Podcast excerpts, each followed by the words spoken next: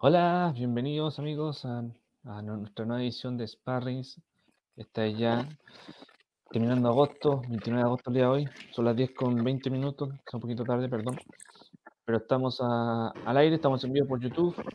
Saludar a la gente que nos, va, que nos va a seguir los próximos minutos. Y se preguntarán si estoy solo. No, día no estoy solo, así que hagamos esto. Por ahí pueden ver a mi compañero ahí. Chamito Orguín, un gusto en verlo. Amigo mío, ¿cómo estás? Por fin volvemos a nuestra liga chilena, así que tenemos más material para hablar. ¿Cómo estás?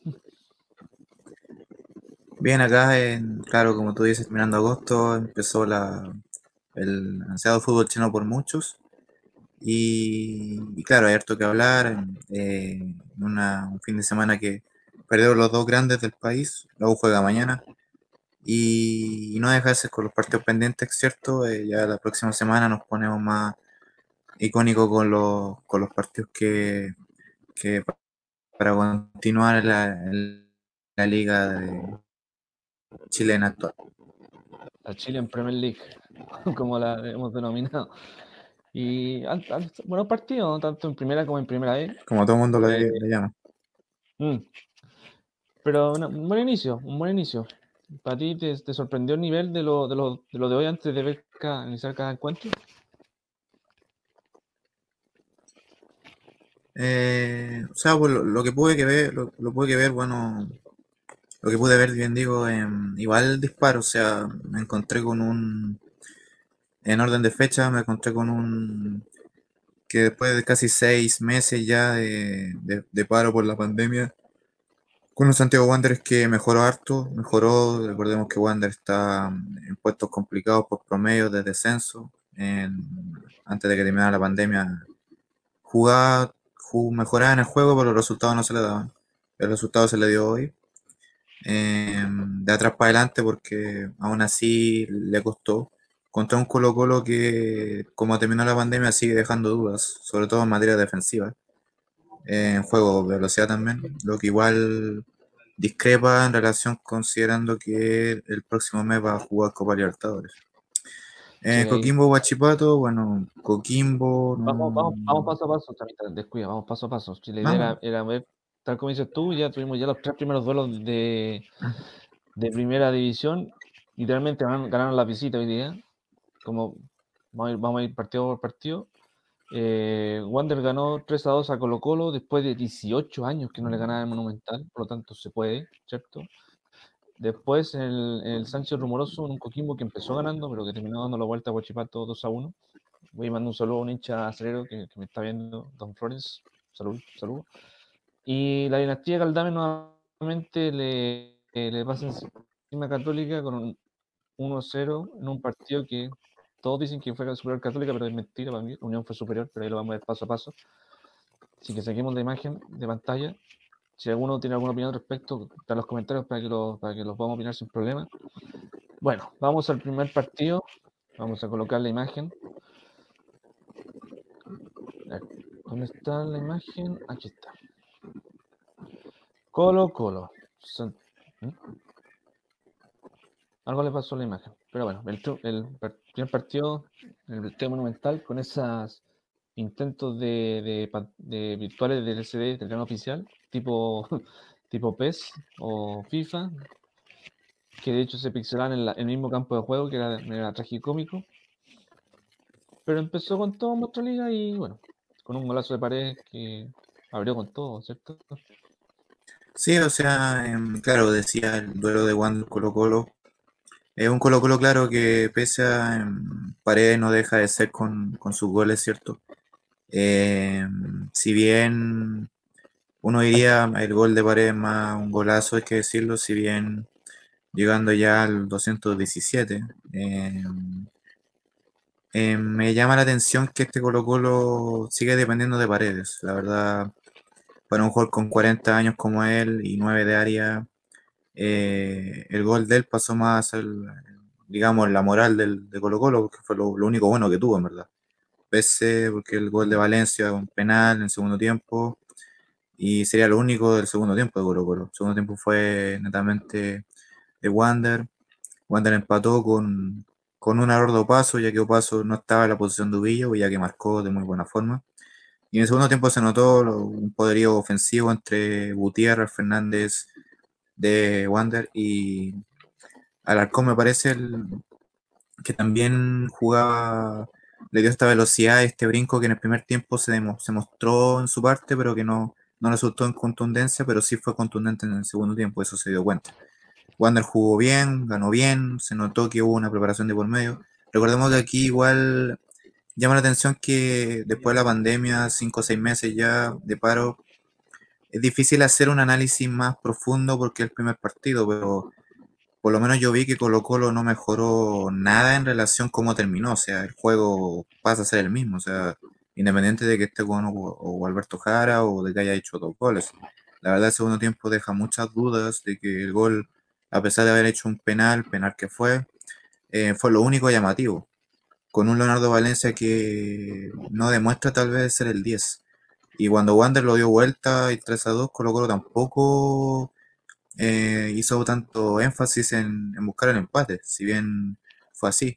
Wander tampoco se vio presionado, en ningún momento se vio complicado y de hecho diría que incluso estuvo más cerca del, cuarto y entonces es difícil, es difícil analizar como digo.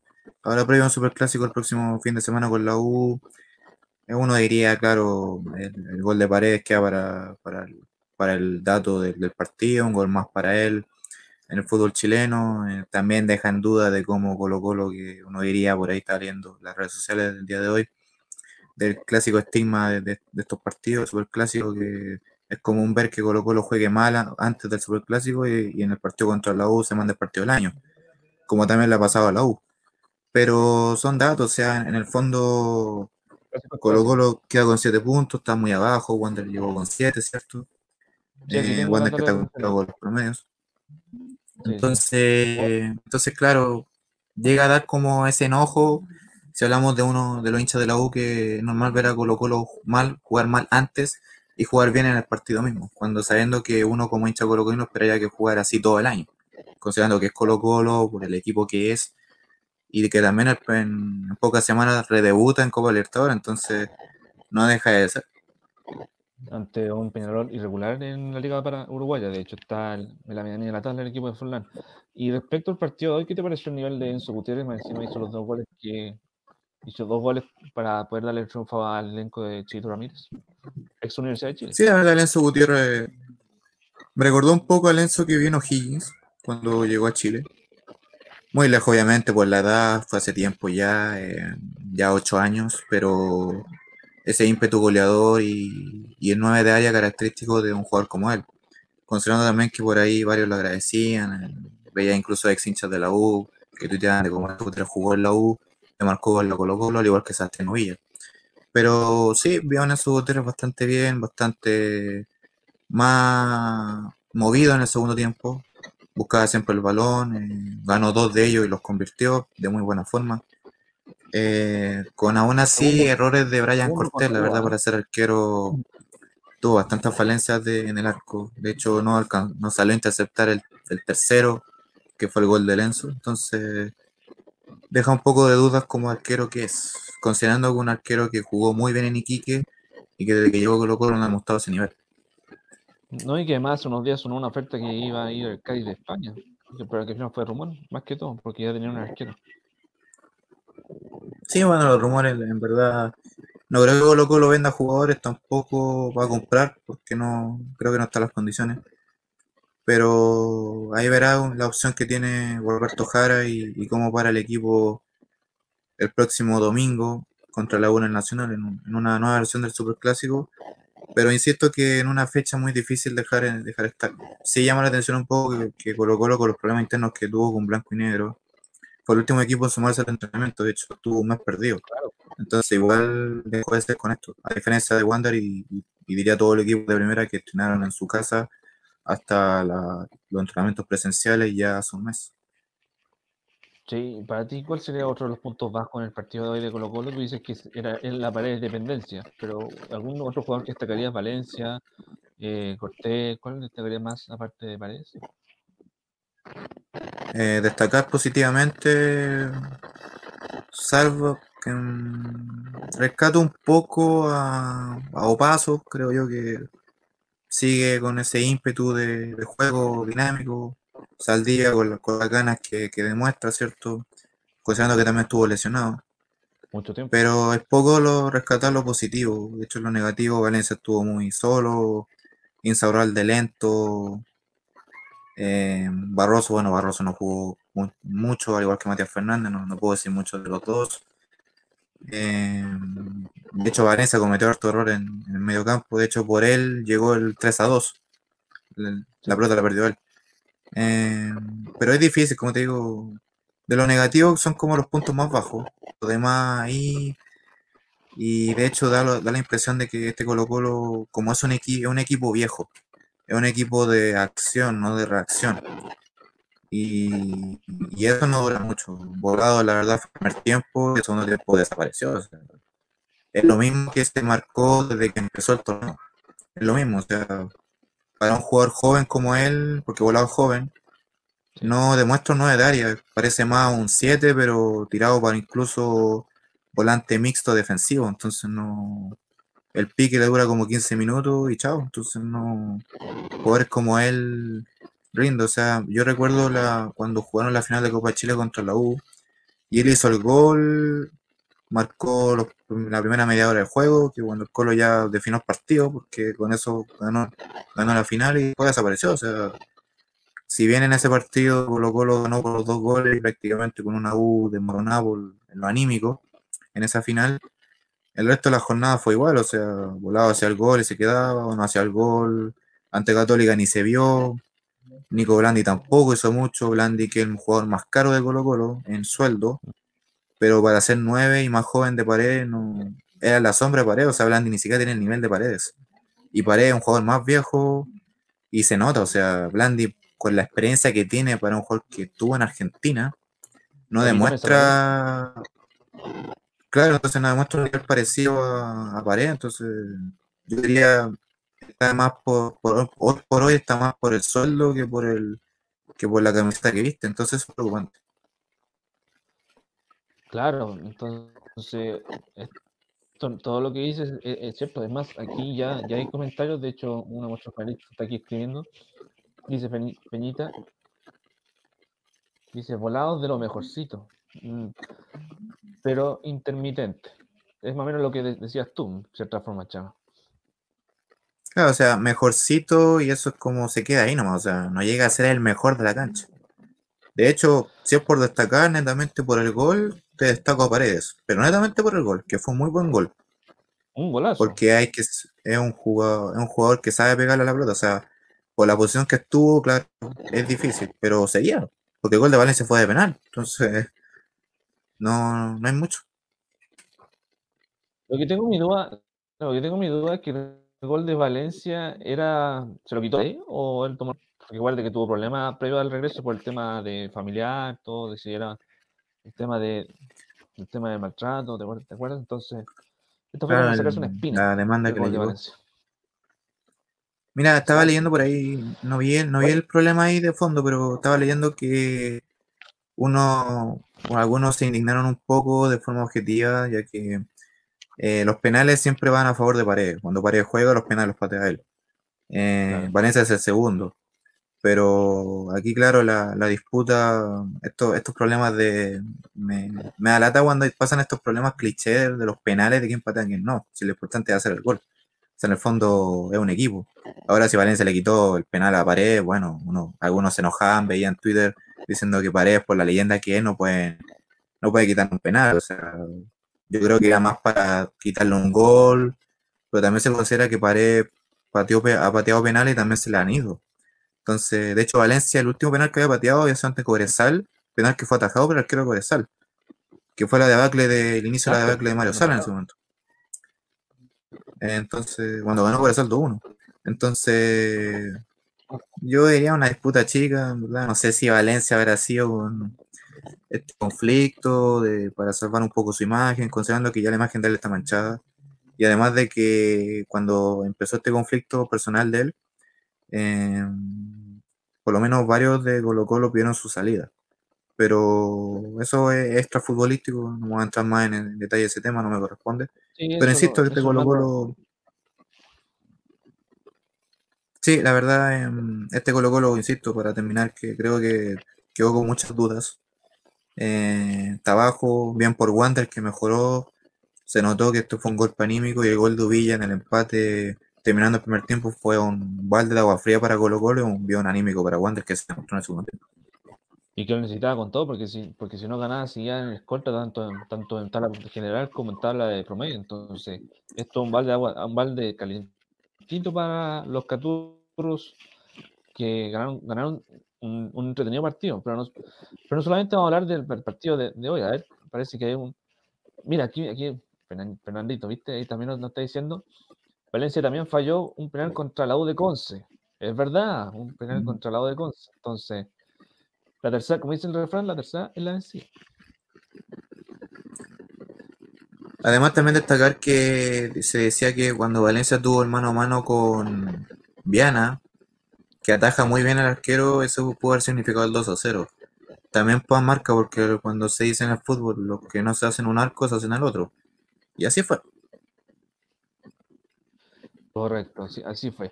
Bueno, eso respecto al partido de, de a las 13.30 de Colo Colo con Unión Española, no, Santiago Wanderers darle un saludo a la gente de, Valparaíso. Además, recordemos que estuvo en el cielo hace unos días. Y bueno, triunfo, y quitarnos una espina de mucho tiempo sin ganarle en, un monumental. Entre, ¿qué te pareció esto del, del, canal oficial de hacer esto en chat tipo FIFA, PES, que lo decíamos entre Roma al principio? ¿Te pareció interesante verlo aquí cuando lo veíamos en las transmisiones de Europa? Sí, o sea, aprovechó el uso de la tecnología, un poco llamativo, ¿cierto? Lo mismo que marcó ESPN en ese momento con los partidos de Europa. Pero bueno, esa falla que tuvo, me acuerdo que ESPN también la tuvo en algunos partidos de, Europa. Pero por lo menos en el, en el partido de, de Coquimbo y, este de, de, Colo Colo, en el Monumental, más allá de la falla, creo que no fue tan llamativo considerando que solamente un lado de la galería y ya con el ruido ambiente se, se manejaba. En ese caso canta con, la, con el grito, canto de la barra de Colo Colo. Eh, yo creo que hubiera dejado más anuncios, como, como pasó en el Partido Católico. Pero es un detalle más que nada. Ahora vamos a hablar de eso, ahora vamos a hablar de eso. Eh, bueno, tal como dices tú, no solamente jugó Colo Colo día, también jugó el, puntero aún de, momento del, del, campeonato, Católica, enfrentando una buena Unión Española de Ronald Fuentes, un buen equipo, eh, que yo, de, hecho, previo al regreso, yo pensaba que iba a ser un partido parejo. Yo creo que yo, pensaba en un empate que en un triunfo. Y, y, en un buen juego, y con un gol de la dinastía Galdames, nuevamente, eh, logra ganar eh, por 1-0, con algunas dudas. De hecho, Parot salió lesionado, de hecho, ahí vemos. y de hecho, perdió el invicto Católica. De hecho, creo que era el único equipo invicto que quedaba del torneo. Entonces, pero fue un partido parejo, fue un buen partido a nuestro amigo Joaquín, Joaquín Carson, hincha asesor de Unión Española. Así que, ¿a ti, Chama, qué te pareció primero el encuentro? ¿Te, era, es por lejos, ¿Era por lejos Unión Española superior o los offsides que le cobraron a Católica, que fueron como 24, eh, dejaron todo en vilo en el encuentro? ¿Qué manera de cobrar? 24 como el número de Parot. no chiste. Eh, mira, yo apostaba por Católica me quedé mucho con, la Católica como terminó la pandemia, la verdad. Católica es el equipo que menos gol ha recibido. Bueno, este partido lo perdió 1-0, ¿cierto? Eh, con gol de Galdames. En una serie de rebotes, ¿cierto? También fue uno de esos goles mala suerte, cuando, también la defensa tampoco puede sacar la pelota, con disparo aquí por allá.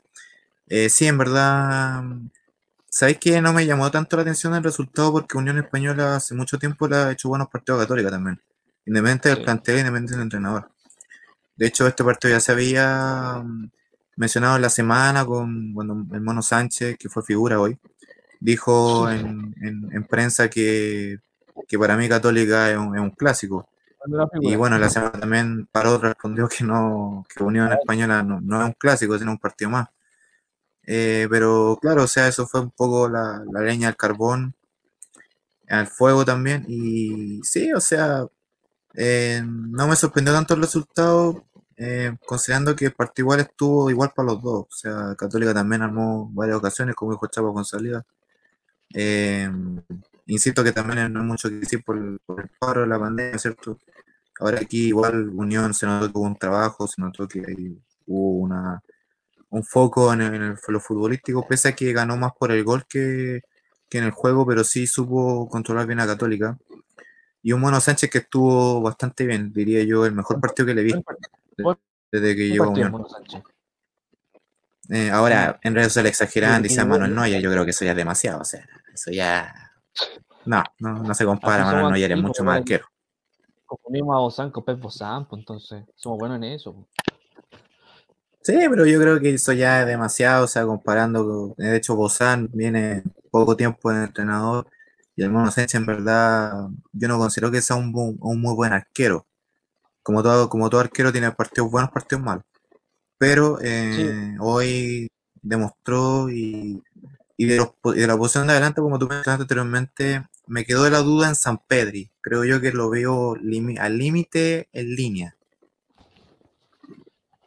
El del Escano te lo doy, pero el de San Pedro esto me quedo en la duda. Y me quedó la duda también que ninguno de los dos llamó al bar. Considerando que el bar, recordemos que los árbitros solamente lo llaman cuando es muy polémica. Exacto. y los dos no ¿Qué cosa no se escuchó bien? Que en los dos goles anulados Católica no reclamó tanto, entonces por eso yo creo que no, no pasó mucho la cuenta. de hecho, en mi caso, tampoco reclamé por el sector, de hecho, hay varios hinchas de Católica, no chiste. Y eh, yo personalmente creo que los dos goles también bien anulados. Por lo menos el primero tenía mis dudas, pero el segundo estaba bien anulado. De hecho, aquí tengo la estadística, fueron 7 o 6 que le cobraron a Católica y 3 a Unión Española. Entonces, pero es lo de menos, es lo de menos. De hecho, viendo el porcentaje, tuvo muy parejo también. Y lo destacable en Católica, yo creo que uno de los puntos altos fue el escáner. Hmm. Sí, o sea, eh, considerando que se acercó harto, ganaron un gol de hecho. Y un globo que casi en Mono Sánchez se le cuela y que lo atajó muy bien. Eh, sí, el, el escano que en su momento demostró un alto nivel cuando jugó en O'Higgins ya hace tiempo. Eh, pero sí, como te digo, por lo menos, si bien Católica perdió, eh, mantiene esa idea de juego, la verdad.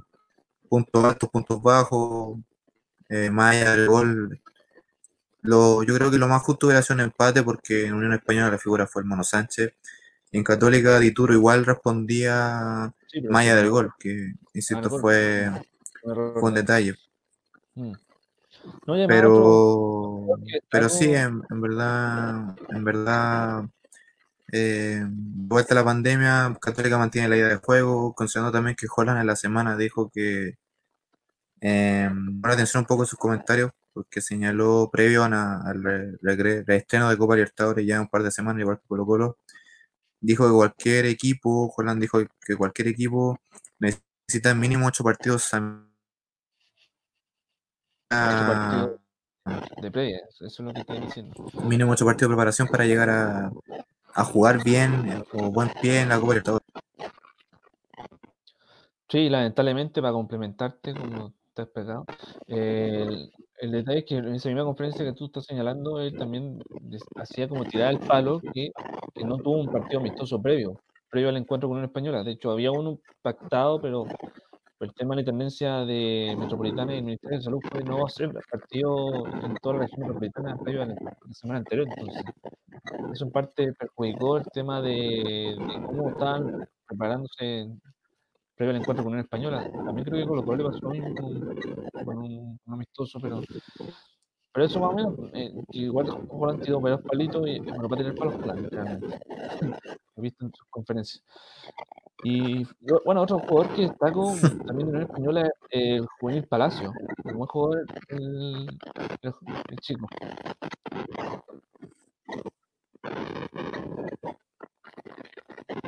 Sí, o sea, para, ser juvenil en eh, esta idea de, lo, de también lo, aprovechar los minutos, ¿cierto?, del reglamento, eh, es, es, bueno usar la, la, cantidad de juveniles. Creo que Unión Española eh, mantiene ese equipo regular, hoy ganó, lo ganó bien, aguantó, jugó un poco con la presión de Católica, de hecho cayó en el juego de Católica. Cuesta jugar la Católica así cuando es su juego, porque se considera mucho que, que Católica mantiene un ritmo y, lo, por algo él estaba invicto y estaba puntero.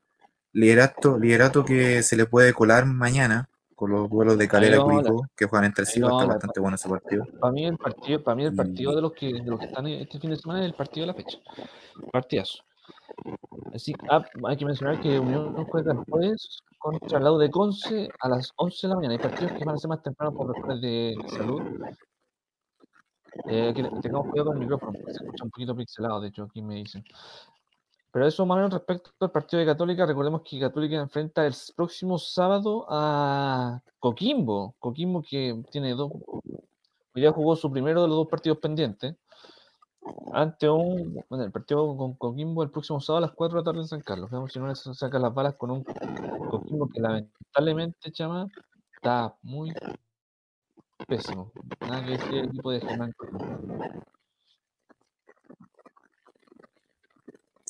Sí, o sea, en Coquimbo había, antes de la pandemia, había perdido su cotejo contra Iquique 3 a 0. Que es el mejor partido que le he visto a Iquique, un Iquique también que está complicado. Sí.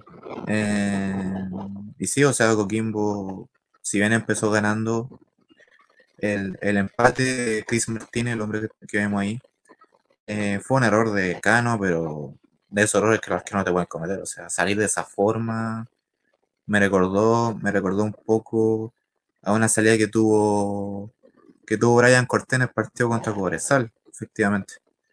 No, ante la Serena, perdón. Ante la Serena, cuando ganó con los 2-1. Ah, sí. Y Brian Cortés contra la Serena. Una, una arquero no puede salir así, o sea, no hubo comunicación con el defensor, no salió a cortar, o sea, como que salió más a hacer falta que ir a la pelota. Eh, y bueno, Chris Martínez le da una pelota y te la aprovecha. Lo demostró en su tiempo en Temuco y ahora en Guachipato. Un Chris Martínez que se mandó un comentario por medio que tenéis que, ser, tenéis que ser de Guachipato para, para esto. Claro, obviamente. Eh, animando. ¿Cómo? ¿Eso fue un palo para alguien o fue para decir que pues, soy de Guachipato o algo así? No sé, creo que más fue palo para alguien por cómo lo dijo, se dirigió a la cámara. Eh, no sé, o sea, yo creo que habrá sido así. Pero, pero bueno, ese, fue el gol que marcó y bueno, después el penal que, que, para mí, para mí no es penal. No es penal de Cano contra el jugador. Eh,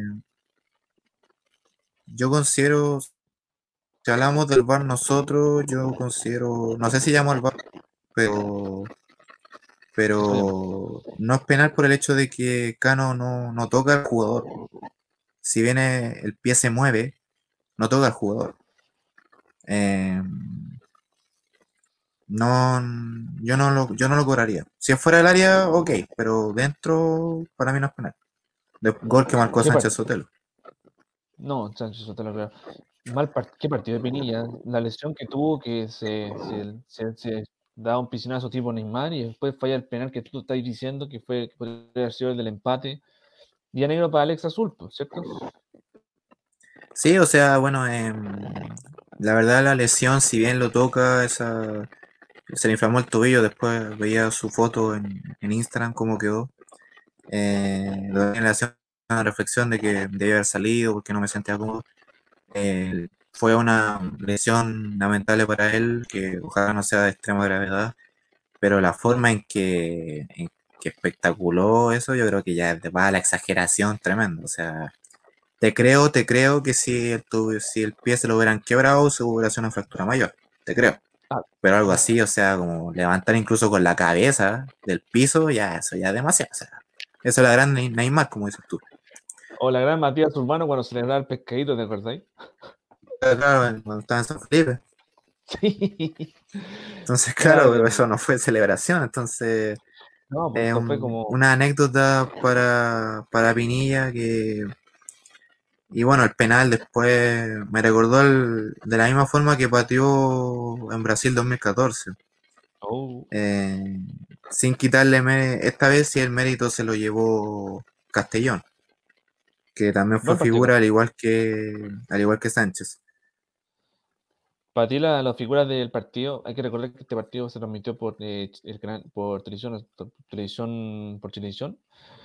Y aparte de, Sotel, de Sotelo, Martínez, Castellón, algún otro que destacar, yo destacaría a Valenzuela, al chico Valenzuela.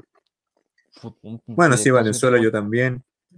Es un jugador que te maneja los hilos en Guachipato, en su momento lo manejó en Palestino, ahora en Guachipato. Eh, si bien no es 10-10, pero es uno de esos jugadores que, te mueve mucho y que alimenta tanto a Martínez como a Sánchez Sotero. Sánchez Sotero. Y bueno, Sánchez Sotero también, que característico jugador goleador y que además de no fallar por los 12 pasos, se está ojalá volviendo a acostumbrar al, al arco en esta ocasión, que Huachipato ha ido de menos a más también en juego. Sí, además recordemos, Chama, que Huachipato es el equipo que más ha entrenado antes del regreso. Estuvo casi dos meses. Fue de hecho el primer equipo, ¿ah? junto con Corezal, de los que entrenaron primero. Entonces la presión era igual ver cómo están en rendimiento. Y se notó que fue un buen partido, fue muy entretenido. Sí, se considera también que Huachipato, como tú bien dices, claro, entrenó de los primeros sí, con la polémica de que no estaba el permiso porque entrenó con Talcahuano en cuarentena. Eh, pero, pero sí, o sea, tomando las medidas pertinentes. Eh, también, que bueno, lamentablemente la semana Cobresal tuvo un jugador que se le diagnosticó coronavirus positivo. de, hecho, Antofagasta también tiene unos unas horas, de hecho. Y Antofagasta también juega mañana, entonces eh, deja de ser. Pero sí, Guachipato, más allá del entrenamiento, como bien digo, insisto que es la primera fecha post pandemia. Y, bueno, esto veremos cómo, cómo se está la, próxima semana. Coquimbo tiene que mejorar harto. Guachipato también, eh, todos los equipos tienen que mejorar. Considerando también que la, semana es más corta por, los partidos que tiene. Y Coquimbo tiene que jugar en Marta de nuevo, así que tiene harto trabajo. Sí, vamos. Recordemos, además, mencionar el próximo rival de, de Huachipato va a ser el próximo sábado a las 11 de la mañana de momento ante Deportes Iquique, que va a ser ya su debut oficial finalmente en este post regreso. Bueno, eso respecto a la primera división. Ah, ojo, hay que faltó mencionar los partidos que vienen mañana, porque hay tres partidos pendientes todavía que se van a jugar. Entre ellos, por supuesto, el partido de, de la Universidad de Chile ante Palestino ahora vamos a colocar eh, los partidos de primera para, para, los, que, nos están viendo. Ahí está. Ay, no, se me, no se me abrió. A ver, voy a intentar nuevamente. Se me puso mañoso. Cosas que pasan en envío. Ahí sí. Ahí se ve. Vamos a sacarnos mientras tanto la cámara para que se pueda mejor. Esos son los partidos que se vienen en las próximas semanas. Oh, perdón, estúpido, del de mañana y el día martes. Primero el partido, como dices tú, llamado Higgins, con un complicado Higgins de Pato que no ha ganado tampoco. Ante Antofagasta, que ojo, no es a las 11 de la mañana, sino es a las 10 y media. Lo cambiaron a unas horas, de hecho, el partido. Después, a las 16, en San Carlos de Apoquito nuevamente, Palestino enfrentando a la Universidad de Chile. Recordemos que el partido inicialmente iba a ser el Municipal de la Cisterna, pero como su alcalde, el señor Rebolledo, no quiso prestarlo. Palestino pidió a la gente católica si podían prestar el estadio y bueno, ahí va a ser de local el, un entretenido partido entre el equipo de Paseo y el equipo de Caputo. Y para cerrar el día, el día de mañana a las seis y media, a mí el partidazo, y me decía con la derrota de Católico hoy día uno de los dos puede ser escolta o pueden quedar dos puntos de diferencia. Curicó Nido, Unión La Calera. Llama. Sí, eh, bueno, O'Higgins Antofagasta que el Pato Graf dijo en conferencia que para él este O'Higgins mejoró mucho. Hay que verlo, hay que verlo, no hay que quedarse las palabras.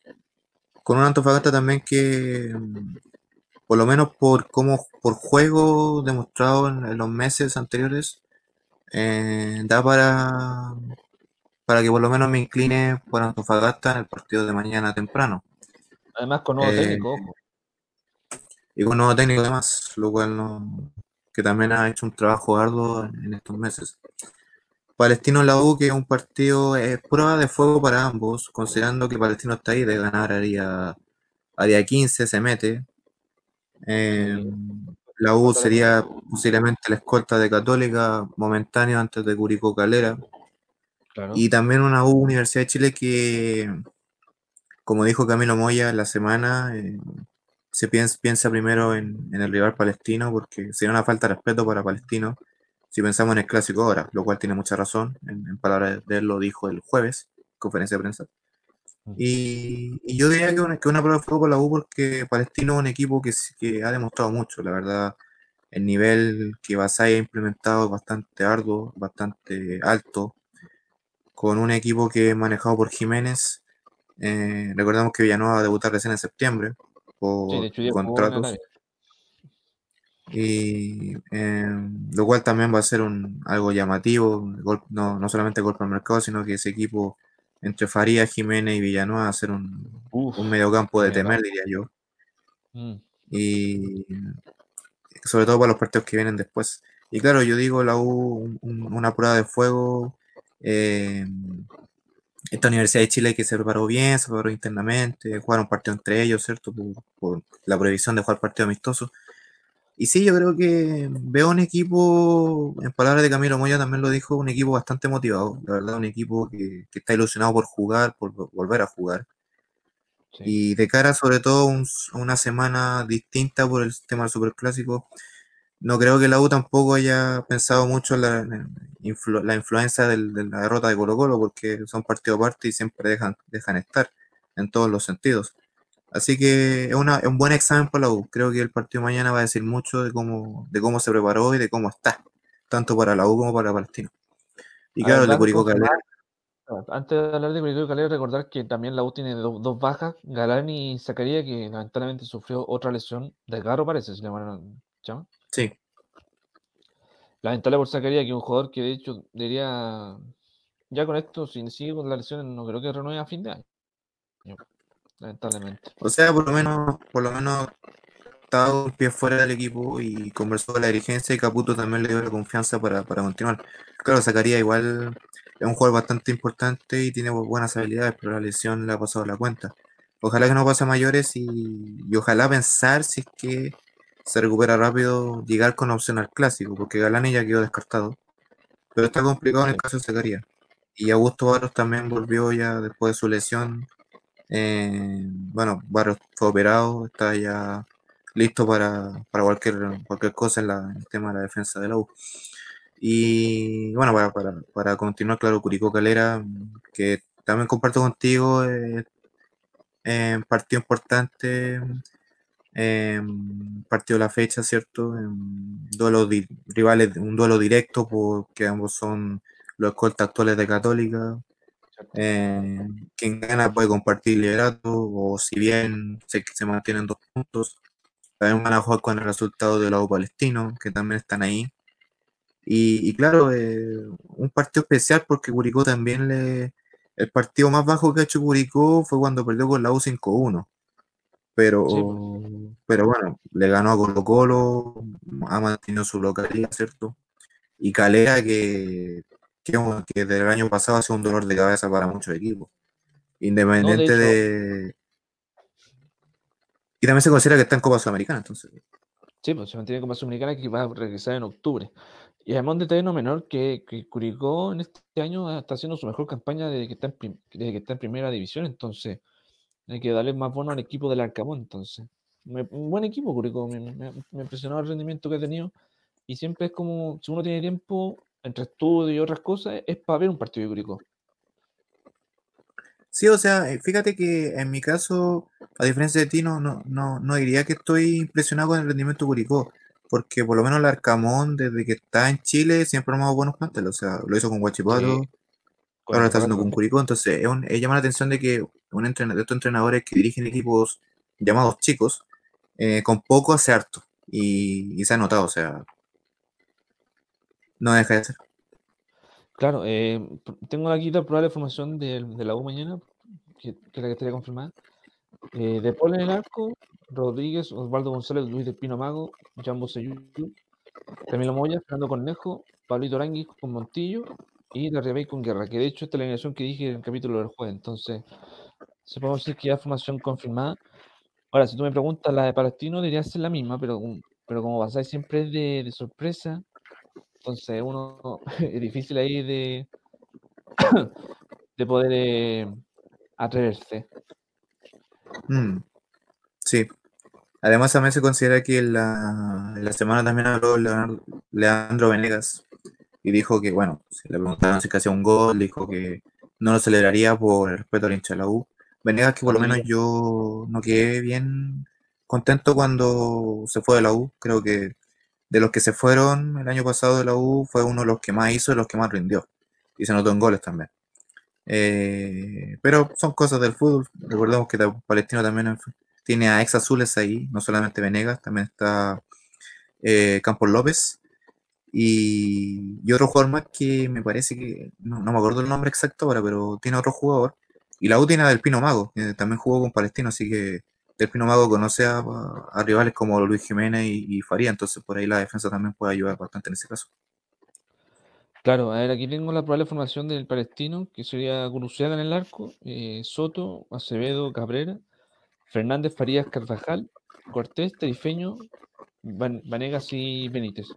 Y recordemos que, que de las bajas en Palestino, la única que, que perdió forma, fue Nico Díaz, que se fue a, a Morelia, pero ahora es Mazatlán FC en México. Mm, sí.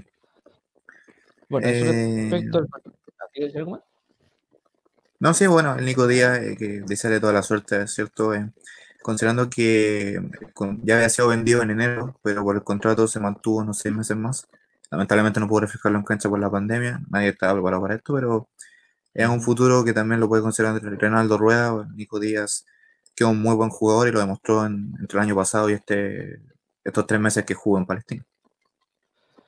Exacto. Bueno, eso es respecto a, a lo que se viene mañana y tal como dices tú, el día martes Coquimbo va a tener ya el partido, el partido final pendiente que tenía, que es Santiago Audax Italiano, que recordemos que se va a jugar desde el minuto 17 en adelante, porque desde el minuto 17 fue cuando se detuvo por esos demanes que fueron fuertes en, la cancha de, de Pirata, entonces hay que ver, hay que ver si en ese partido Coquimbo suma puntos o podríamos tener, no sé, eh, vamos recién en la primera fecha de post regreso, pero si no gana Coquimbo de aquí a dos fechas más, más encima después frente a Católica el día sábado, Coringia la tiene difícil. Sí, además, em, bueno, Coquimbo, a diferencia del año pasado con, con Graf, o de actual entrenador de O'Higgins, eh, demostró un equipo sólido, un equipo fuerte. De hecho, Coquimbo no perdió con equipos grandes el año pasado, eh, terminó invicto. Em, bueno, en este torneo jugó con la U, em, empataron a uno.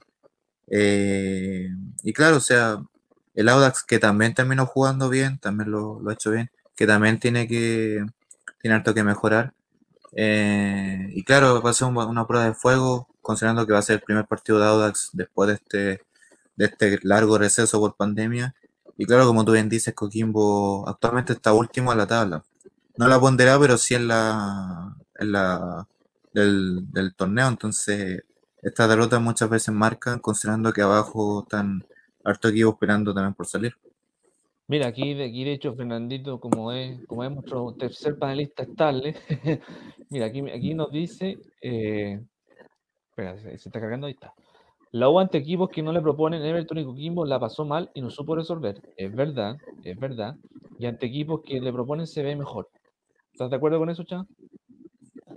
Sí, fíjate que de los partidos de, yo me acuerdo que de los partidos hasta, me acuerdo que de los partidos antes de la pandemia, eh, equipos como Wander, O'Higgins, eh, la U lo- los dio vuelta, y los dio vuelta de muy buena forma. Lo dio vuelta con harto gol. Calera, que si bien no empezó ganando, eh, jugó más por el empate, la U también demostró y lo, lo dio vuelta. Sacó el partido con Guachipato porque eh, además de que fue uno de los mejores partidos que ha hecho Guachipato en el torneo, porque supo neutralizar sobre todo a Walter Montillo y porque no estaba Pablo Aranguis. Aranguis debutó en la U con Calera, contra Calera debutó. Sí. Eh, fue Ya que estaba en el Martínez. sí, cuando se cuando escapó del, del área, cuando se pasó al arquero en mitad de cancha. Eh, pero sí, creo que eh, ante Everton y ante Coquimbo fueron los partidos más bajos de la U, considerando que los dos equipos, si bien no le propusieron a la U, supieron contenerla, sobre todo en defensa. Eh, prácticamente fueron los partidos que tanto Montillo como Aranguis, que son los que manejan el mediocampo de la U, y que yo creo que van a factor mañana, eh, manejó un poco la, situación de, que este Everton y Coquimbo, que no figuraban en esos partidos, pese a que Coquimbo hizo el gol con, que fue un gol de Pinilla, eh, no, como dice Feña, no, no demostró tanto. Eh, irónico cuando debería ser al revés, pero cuando equipos que no te proponen en el papel se ven más accesibles. Pero Everton y Coquimbo supieron contener al agua de muy buena forma. De hecho, en la semana repetí, estaba viendo el CDF, repetían, repetían el partido de la U con Everton y me fijé en varias cosas que, recordando un poco de, de las falencias que tuvo. Y una de las falencias que, que la U tuvo fue que intentó mucho entrar por el medio cuando Everton lo que más tapó fue el medio. Y cuando entró por el lado los centros, la defensa de Everton ganó un juego aéreo con un John Herrera también que dijo que le iba a atajar toda la U y lo hizo. respondió de muy buena forma. Eh, y bueno, Everton en ese momento no se, no se consideró muchas muchas ocasiones.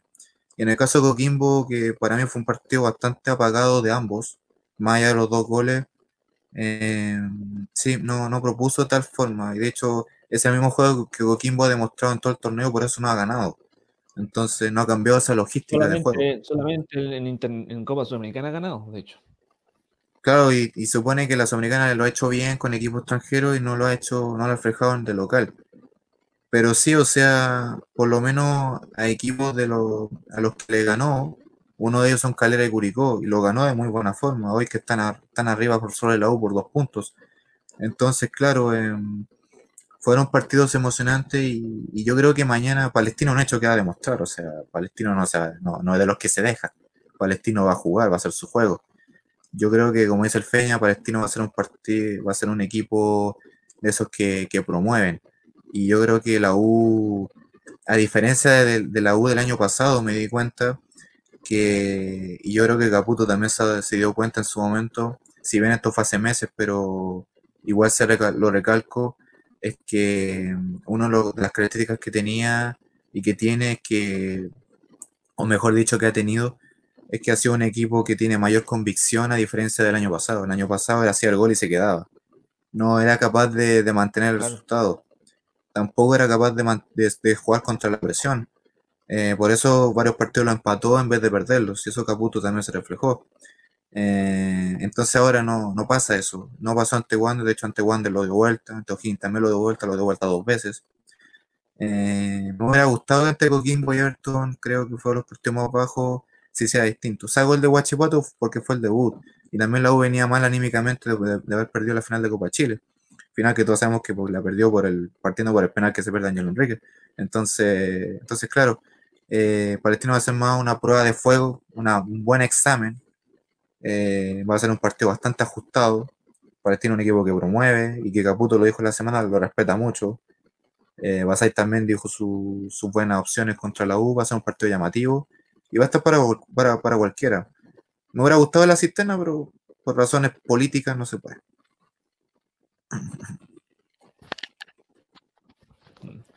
Claro, razones políticas no se puede. A ver, ¿a quién, más está escribiendo? A ver. Don Flores, un gran, un gran hincha le mando un saludo enorme aquí me dice, Guachipato ha tenido buenos partidos, no solo ese. Es verdad, lo estábamos diciendo previo a que se sumara Don Flores, así que no se preocupe. Aquí apoyamos igual a, los equipos de provincia y bueno, suerte ante Quique el próximo sábado. Así que eso, bienvenido a, a Sparring Don Flores, un gran hincha que va a estar ahí con nosotros también siguiéndonos.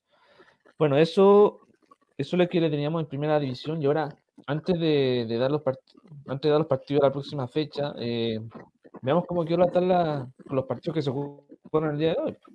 ¿Te parece? ¿Te parece, Vamos.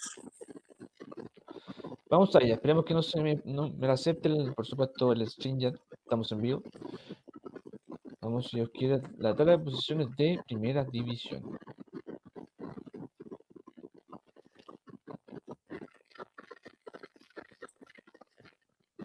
Se ve, ¿cierto? Sí.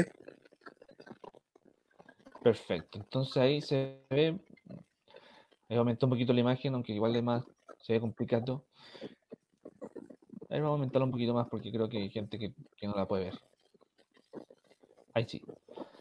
A ver, así va con los, partidos jugados al día de hoy. Aquí, como pueden ver, Católica sigue puntero con 19 puntos. Sigue Coquim, no, Unión Calera con Curicó Unido con 16. El que gane mañana va a ser el nuevo el escolta de Católica. Cuarto, la Universidad de Chile con 14. Le sigue la Unión Española con el triunfo, subió a la quinta posición con 14, al igual que Huachipato. Antofagasta tiene que sí o sí ganar para ver si, si- puede seguir peleando para Copa, Copa Internacional, conta con 12, al igual que Palestino, Audax con 11, Everton con 10, Cobresal con, con 9, Iquique con, con 8, Colo Colo ahí con Wanderers a 7 puntos, tal como decías tú, Chama, al principio. Décima quinta posición es Pablo de Conce y los cuatro que están ahí los últimos tres lugares, La Serena, O'Higgins, Coquimbo. Eso es respecto a, lo- a la tabla de posiciones en tabla general, pero en promedio, uff, mamita querida, ahí sí que ahí está más complicado, de hecho. Ahí se lo vamos a, se vamos a mostrar. Obviamente vamos a mostrar la parte de abajo, que es la que más entretiene, el más, el más, el más morbo que hay. Con los resultados del día de hoy, como pueden ver, Wander se salva de momento del descenso, escaló a la decimosexta posición con promedio de 0,835. Unión Española escala y queda en 1516. Y de momento a promoción va la U de Conce, que está con 8.25, y Deportes La Serena, que, que esperemos que pueda ganar algún partido para poder zafarse, porque recordemos que tanto Wanderers como La Serena son equipos que necesitan ganar nomás para poder eh, zafarse en los promedios eh, acumulados. Y recordemos además que la U de Conce es el único equipo chileno que no ha ganado. Entonces, Claro, porque me decía, sus su, sus cinco puntos son puro empate. de hecho, algo que se le criticó al, a la U de Conce fue que comparando la U de Conce del 2019 con los primeros tres meses, el único equipo que no había cambiado en juego. No había cambiado en el nivel ni en resultados. Exacto, entonces hay- la U de Conce necesita sí o sí ganar por fin para poder, para poder ten- no estar más asustado con el descenso. Ahí vamos a ver también que Huachipato escaló a la quinta posición y la U, que, que está, digamos, salvada eh, promedia- promediáticamente, está con 1400 y Colo Colo con 1350. Veamos si en el Superclásico la próxima semana puede o no haber novedades en la parte, en la parte acumulada. A ver, aquí tengo los, aquí tengo los la fecha, aquí voy a se lo voy a decir mientras tanto. Próximo, la fecha empieza el próximo jueves con dos partidos, buenos partidos. Salud. Eh, será, eh, será ante la U de Conce, Unión Española a las 11 de la mañana de momento. Y a las 16 horas va a ser Palestino Everton. Buen partido. Buen partido. Sí, un Everton que se le fue Patricio Rubio. A Alianza Lima, que de hecho día empató por segundo partido consecutivo Mario Salas, pues, lamentablemente. Y el día viernes se juega eh, Calera ante Cobresal a las 11 de la mañana y a las 16.30 La Serena con O'Higgins. Uh, duelo de necesitados ahí, literalmente. Va a decir muchos partidos mañana como Higgins se para. Sí, todo depende de mañana si gana el equipo de Patograf Antofagasta. El equipo de Antofagasta, recordemos que cambió de técnico, se fue Vasconzada a la Unión Santa Fe de Argentina y llegó Alban 2, que para los que no saben quién es, él fue el que dirigió a la temporada pasada en Primera Vía Deportes Copiapó, en una buena campaña, que de hecho peleó la parte de esa liguilla del ascenso que se hizo a inicios de este año, que se hizo aquí en el Internacional. Eh, bueno, los, el sábado hay tres partidos, a las 11 de la mañana juega Deportes Iquique ante Huachipato, ahí atento Don Flores. Eh, a las 16 horas juega Católica con Coquimbo. Y a las 16 y media en el Figueroa Brander va a jugar Wanderers con Curicó. También. Y para cerrar el día domingo, eh, Antofagasta con Audax Italiano. Do- dos equipos buenos. Lamentablemente en ese tiempo de, de para, eh, Audax per- perdió una de sus figuras por, por lamentablemente por, por, por la justicia, por el alcohol. Holgado, lamentablemente. Hay que ver cómo está el Sí, equipo um, de Paqui. Sí, e- esta Audax que em, al igual que el año pasado demostró un nivel alto, en pan- ante la pandemia también lo, lo está demostrando, de hecho varios equipos estaban demostrando un nivel alto, sobre todo los equipos que, que están, si bien no muchas veces, o por, lo menos los últimos años, no, no, pelean tanto por el título, sí pelean mucho por, por estar en las partes altas de los puertos internacionales. Eh, perdió a un jugador importante como Holgado, lamentablemente por, por una irresponsabilidad en, un choque que tuvo en plena pandemia. Y, bueno, eh, tiene que, el tiene mayor control, tiene, tiene hartos jugadores que, que también pueden, pueden solidificar. Y, claro, el partido con Coquimbo va a ser un examen para el Audax, sabes cómo se separa, independientemente de que Coquimbo haya perdido. Son, son partidos que un día pueden estar bien y al siguiente están mal. Y ese duelo con Antofagasta va a estar bastante llamativo, considerando también que un Antofagasta, además de jugar mañana, va a ser una fecha donde varios equipos debutan, redebutan por primera vez. Entonces, tienen un partido menos, porque recordemos que está la fecha pendiente. Claro, y para, ponerse al día para la fecha 9, que ya todos están todos los Taylors. Y bueno, el otro partido que queda, bueno, este es el que todos esperan y que el próximo sábado vamos a hacer la previa con dos con dos amigos de los secos del bar. Ahí le vamos a adelantar dentro de la semana. Universidad de Chile Colo Colo. Bueno, lamentablemente no tenemos al Mati, al Joven que son que son que son blancos. Pues, me hubiera gustado este debate contra ti, que tú eres hacer muy hincha azul, pero déjame ver, déjame hacer tu opinión, Mati. ¿Tú crees que la U pueda por fin ganar después de 7 años a Colo Colo? A ver, si bueno, insisto que tengo que ver el partido mañana. Y insisto que es un, partido no dice mucho. Pero creo que. Creo que si, si uno lo ve por, por el envío anímico y por el carisma que tenga el plantel de la U, eh, creo que puede ganar después de siete años. En este caso, que va a ser el único partido en Ñuñoa que va a jugar la U. Solamente, em, recordemos que Nacional va a ser solamente para duelos importantes, o sea, clásicos, ciertas formas, nada más. Claro. mantiene la, la pandemia. Eh, sí, entonces sí, creo que em, va a ser un duelo que marca, creo que la, además del partido de mañana y lo que venga en la semana va a decir mucho. Eh, pero insisto que uno te dice que, claro, Colo lo jugó mal hoy, perdió, pero se puede mandar el partido del año el otro domingo. Luego puede perder mañana, como puede ganar, como puede empatar, jugando bien mal, o jugando mejor, o, un poco o Palestino que juegue mejor. Y no te va a decir mucho de cara, de cara al fin de semana. Eso, eso lamentablemente es una mala imagen que muestran los medios de comunicación. Que dicen ya Colo Colo perdió, Colo Colo baja, baja la tabla. Y es un partido, o sea, claro, por ser Colo Colo no se puede hacer.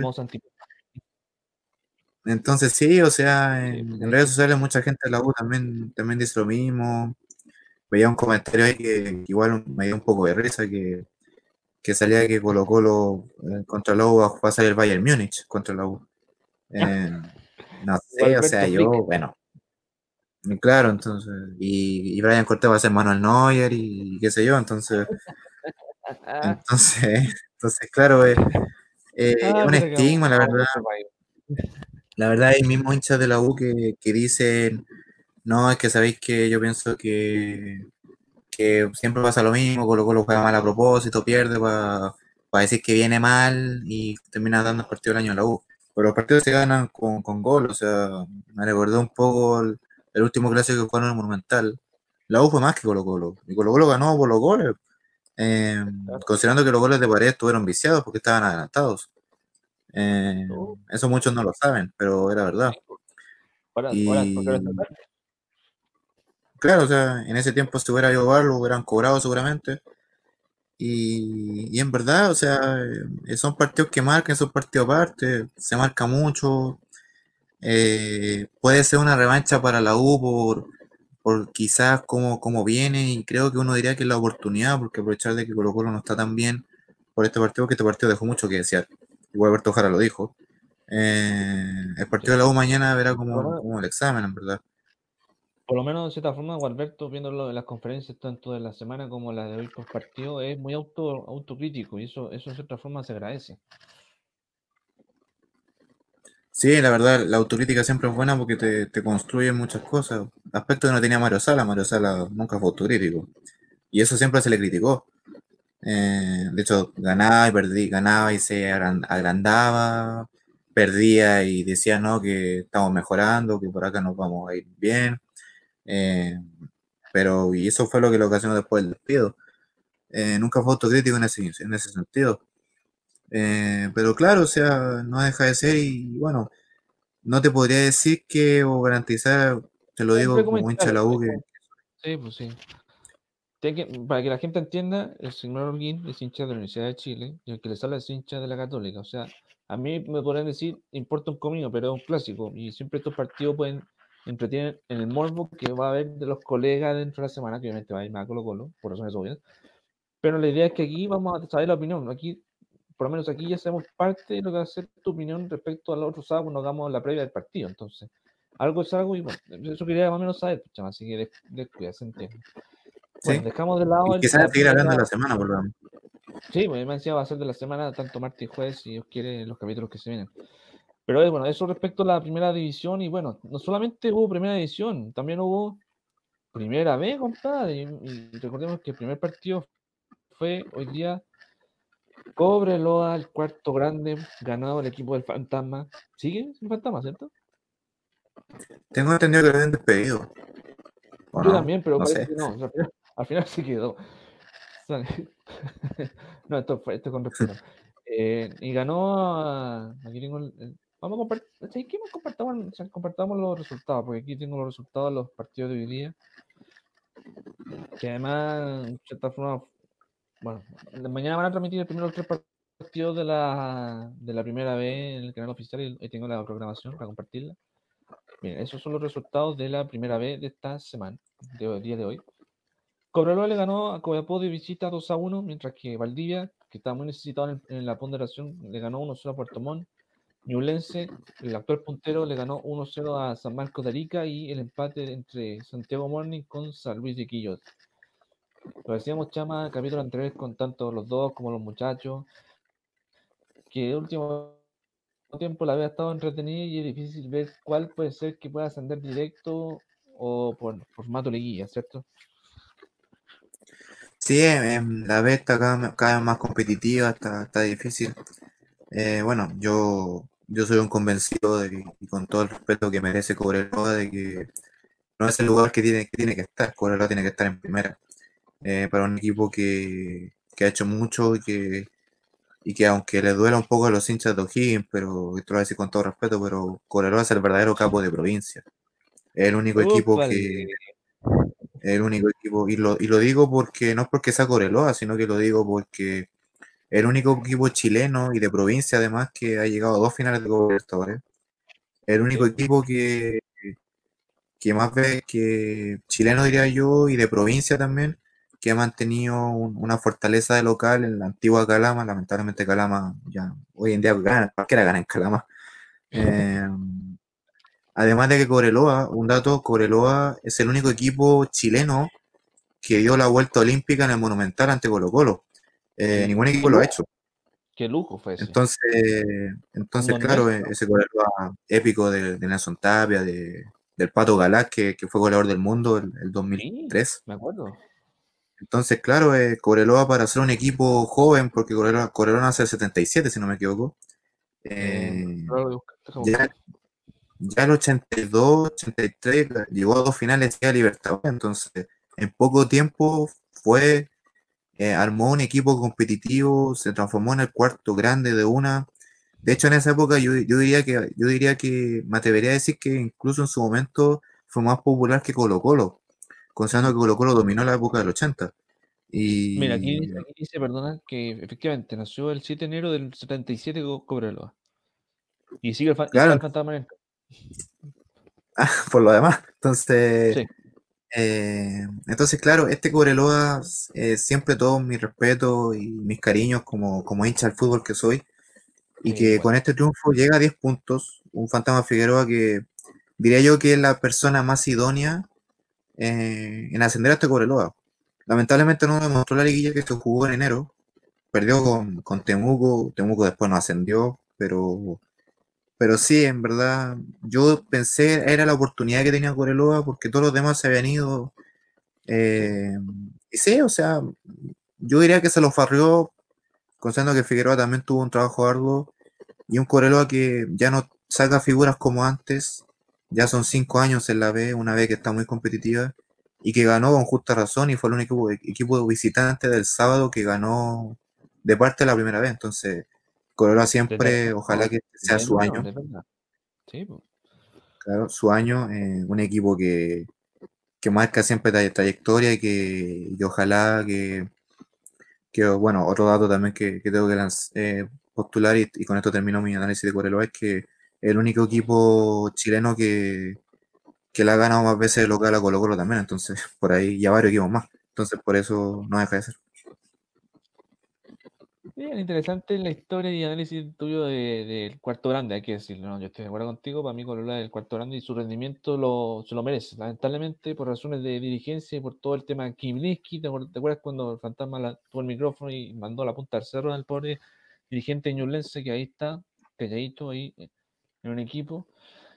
Bueno, no solamente Correloa, ahí podemos ver, tal como se ve la gráfica, solamente eh, Ñulense y Valdivia ganaron sus respectivos duelos en una vez que, dejando de lado el tema de promedios, está, bien peleada la, parte de arriba. De hecho, ahora voy a mostrarles la parte de la tabla, la tabla general de la primera vez, que vamos a aprovechar ya que estamos iniciando. Se preguntarán si después va a haber, no sé, segunda división o, o, la fútbol femenino cuando empiece en octubre. Obviamente vamos a hacerlo si seguimos hasta esa fecha, eso lo, eso lo tenemos claro.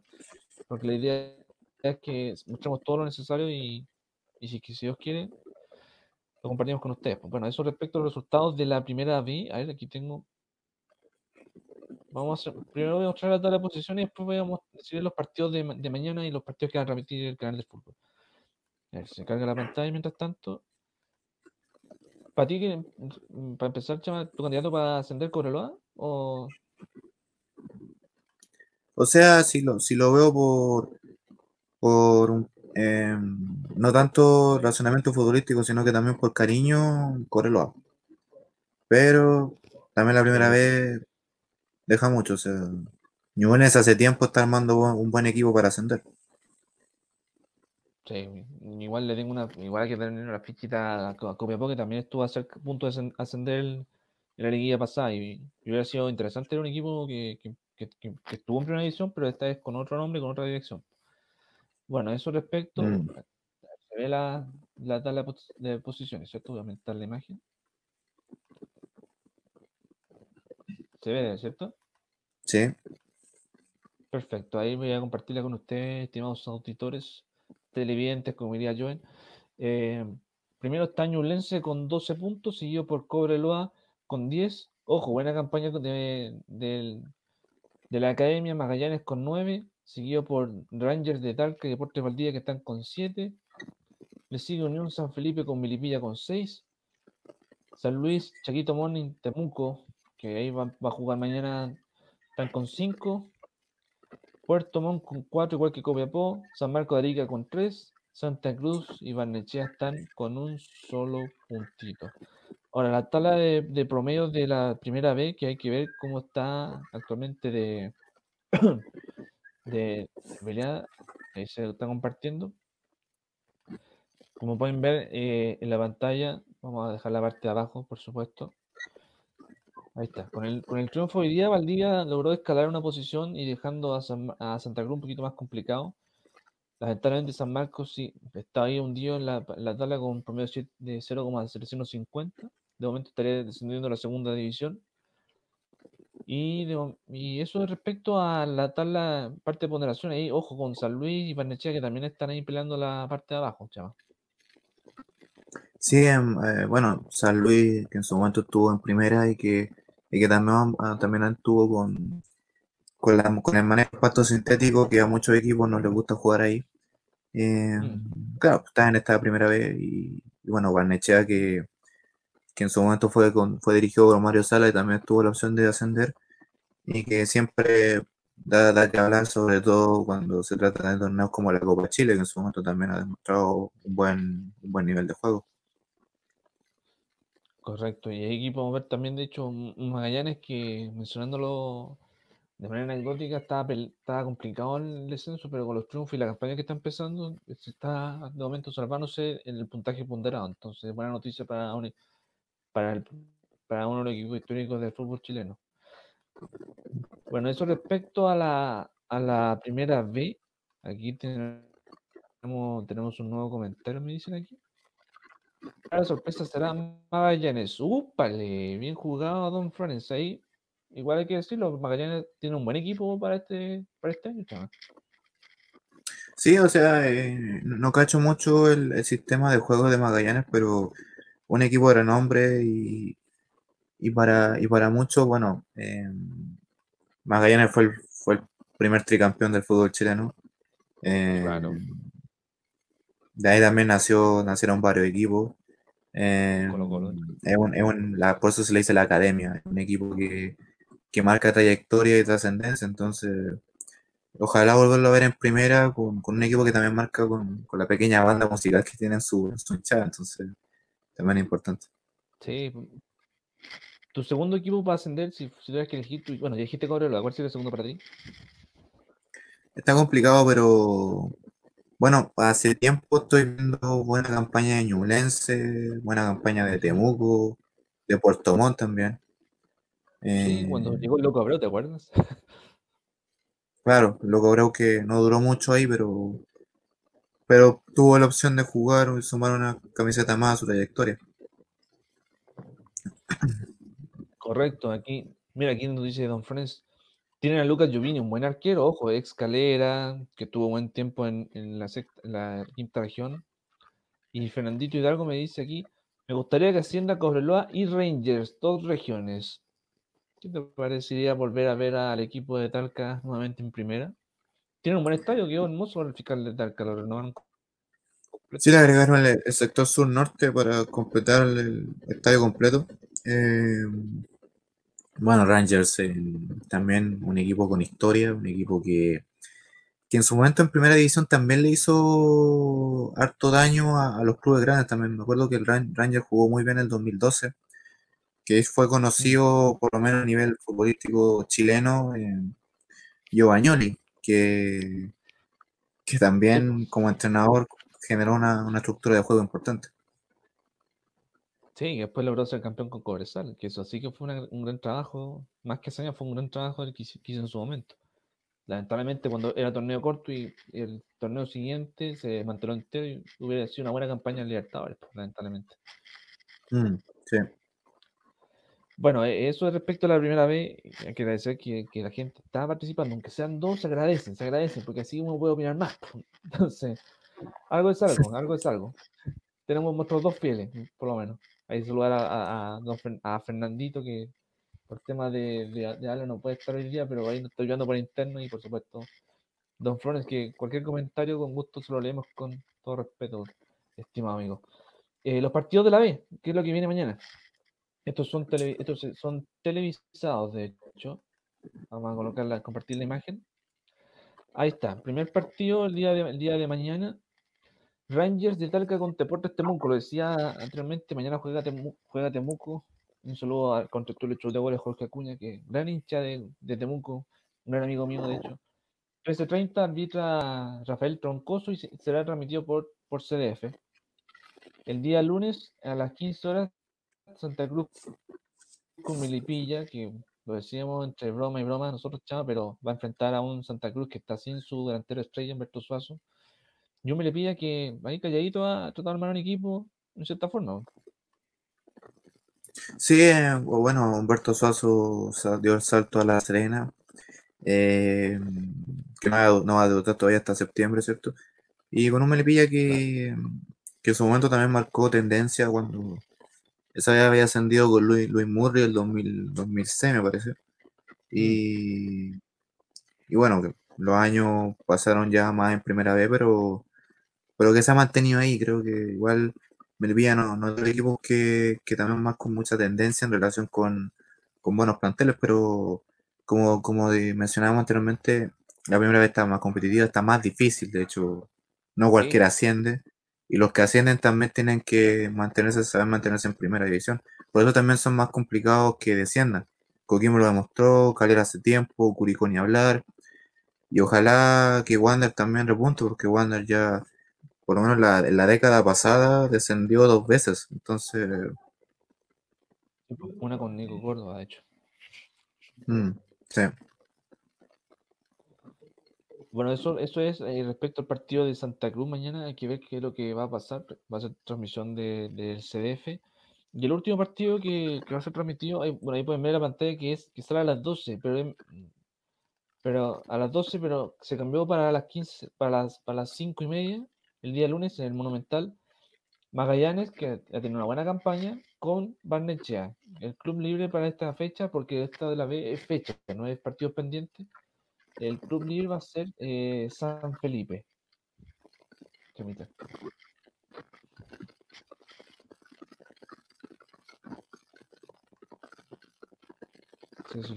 parece, ¿no? Eh, aquí, aquí, aquí, ahora sí. Eh, sí, bueno, claro, la modalidad que son grupos impares, por, también por la que el año pasado por, por el estadio social, ¿cierto? Solamente hubo, no hubo eh, esa modalidad de descensos, pero, pero claro, este más, como dicen ahí, Magallanes candidato al ascenso, ojalá sea así. y sí, demostrar este, este nivel de juego, ¿cierto? Em, a ver qué, nos depara la, ya la, la, otra división profesional como es la primera vez, contra un Barnechá que, que también va a buscar su, su ímpetu de, de, salir a flota, así que veremos qué, qué espera esta jornada que por lo menos este fin de semana ya, ya resultaron ganadores Ñublense y Cobreloa por el tema de la tabla. Claro, por el tema de la tabla ya están peleando entre ellos dos el ascenso y a ver, aquí tengo la programación de la próxima fecha, que es la sexta. Eh, se abren los fuegos de momento. Recordemos que igual la NFP puede cambiar esto dentro de la semana. El jueves 3 de septiembre a las 13.30 eh, va a ser transmitido por, por CDF. San Luis con San Marcos de Arica. Ese será el partido debut de la próxima fecha. El día viernes 4 eh, a la misma hora, a la una y media, en, uno, de mis, temas favoritos, que es Germán Becker, lo conocí en el hermoso estadio. Deportes Temuco con Deportes Valdivia. Interesante va a ser ese duelo. Va a ser televisado también por el canal oficial. Sábado a las 15, solamente el único partido, sábado a las 3 de la tarde. Melipilla con San Felipe en el centenario de la Florida. Y estos tres, bueno, estos, son los partidos del día domingo. al mediodía, en el Chinquihue, eh, Puerto Montt con Rangers, también a la misma hora, pero en San Carlos de Apoquindo, Barnechea con Copiapó, y en el Zorro del Desierto, Cobreloa con Deportes Santa Cruz. Y el último partido que va a ser el día domingo a las 6 de la tarde, va a ser, este va a ser transmisión del canal oficial. Partidazo va a ser este. Ñublense, Santiago Morning. Y el club libre de la fecha va a ser eh, Magallanes. Lindo duelo para ver la próxima semana en la B. Eh, partidos entretenidos que marca la tendencia de, de Rangers Puerto Montt. Considerando también que eh, mañana se verá tal cual como tanto Rangers como Temuco demuestran. Un Temuco que em, en su fila tiene ex, eh, me parece que el único equipo de la B que tiene más jugadores que en su momento son más de renombre. No solamente Cristian Caníbal o Droguet, sino que me no sé si. Sí, sí. Eso no, eso, eso es lo que quería decir. claro, hay que ver cómo va a ser el rendimiento. Yo personalmente tengo una fichita de Temuco, eh, además de que un buen trato de, equipo, de, dirigencia. Tiene un estadio hermoso, para mí uno de los estadios más lindos de Chile, que es Germán Becker. Tecnología europea, pues compadre, ¿eh? hay que decirlo. Eh, pero hay que ver, hay que ver cómo. Pero si es verdad, pues acuérdate que tiene esa cuestión europea que ninguna cancha, ni siquiera el Monumental de River tiene, que es eh, el tema de la cancha, el tema del, trato. A ver aquí, ¿cuántos son de la Universidad de Chile? Está Rubén Cepeda, que era de la Universidad de Chile. Está Canillo, dice Canillo, que jugó en, la U. Eh, Brian Taiba, no sé, no sé si te suena. Sí, Sí, sí, también tú y obviamente Huguito Roguet. Que es el que maneja todos los hilos en Temuco. El 10 del, del, 10 de, del equipo de Paz Lira. Bueno, eso respecto a la, a la B, un ojito que nos dimos de analizar equipo, equipo por partido, sacamos la, la programación de, la, de, de mañana. Y bueno, vamos a chilenos por el mundo. Estamos ya, estamos, bien dentro de los sí, estamos bien. Eh, mañana vamos a tener por fin un debut, si Dios quiere, de, en el Brasileirado. Eh, aquí me refiero, chamitas, y a, los, los que nos siguen, que son dos, no mentira, son algunos, que es el debut del Guaso Isla, que, fue citado por, Torrent para el duelo mañana ante, ojo, no un, Santos. Santos de Brasil, pues, no es cualquier, cualquier rival de debut. Pues. Buen debut si es que iba a jugar Isla, ¿cierto? Bueno, o sea, si, si hablamos de Santos por nombre, deja, no deja de ser, y claro, un, un equipo como, como Flamengo que, en palabras de Claudio Maldonado la semana, dijo que Flamengo le va a hacer una buena cara para, para Mauricio Isla y viceversa, ya que el Guaso, con la trayectoria que tuvo en Europa y con, con un jugador que jugó tres Copa América y dos, dos Mundiales con Chile, eh, también es parte de, de esa característica. Ahora considerando un Flamengo que está necesitado, necesitado de puntos, un Flamengo que también se demoró un poco y perdió terreno en relación al, a la Libertadores del año pasado y que también tiene que defender el, título. Entonces, em, citado y, ojalá debute ante el Santos, considerando también que em, sería su su primer equipo oficialmente que jugaría en, Sudamérica, ya que nunca ha jugado por ningún equipo latinoamericano. Entonces, no es ser de, esta, de este ímpetu en, un país como Brasil que todavía tiene los problemas del, del COVID-19. Lamentablemente es cierto, el, tema del coronavirus en Brasil es, bueno, viendo, viendo las ligas que están en Sudamérica, la única que, que de momento no, está, no ha hecho oficial su regreso aún, pero ya está en entrenamiento es Argentina, que, que, es la única que, que, ahora está con la fuerte, con el pic en Sudamérica en estos momentos. Ya pasó en Perú, ya mm. pasó en Chile, en Brasil de momento ahí está bajando, pero puede dar un rebrote nuevamente, pero sabemos que no va a importar mucho. Que en Uruguay en Paraguay ha estado muy controlada la situación. Recordemos que hasta sonó que la Comebol quería mandar todo allá, tipo tipo final de Lisboa, pues, somos buenos para copiar, bueno, entonces no me sorprendería.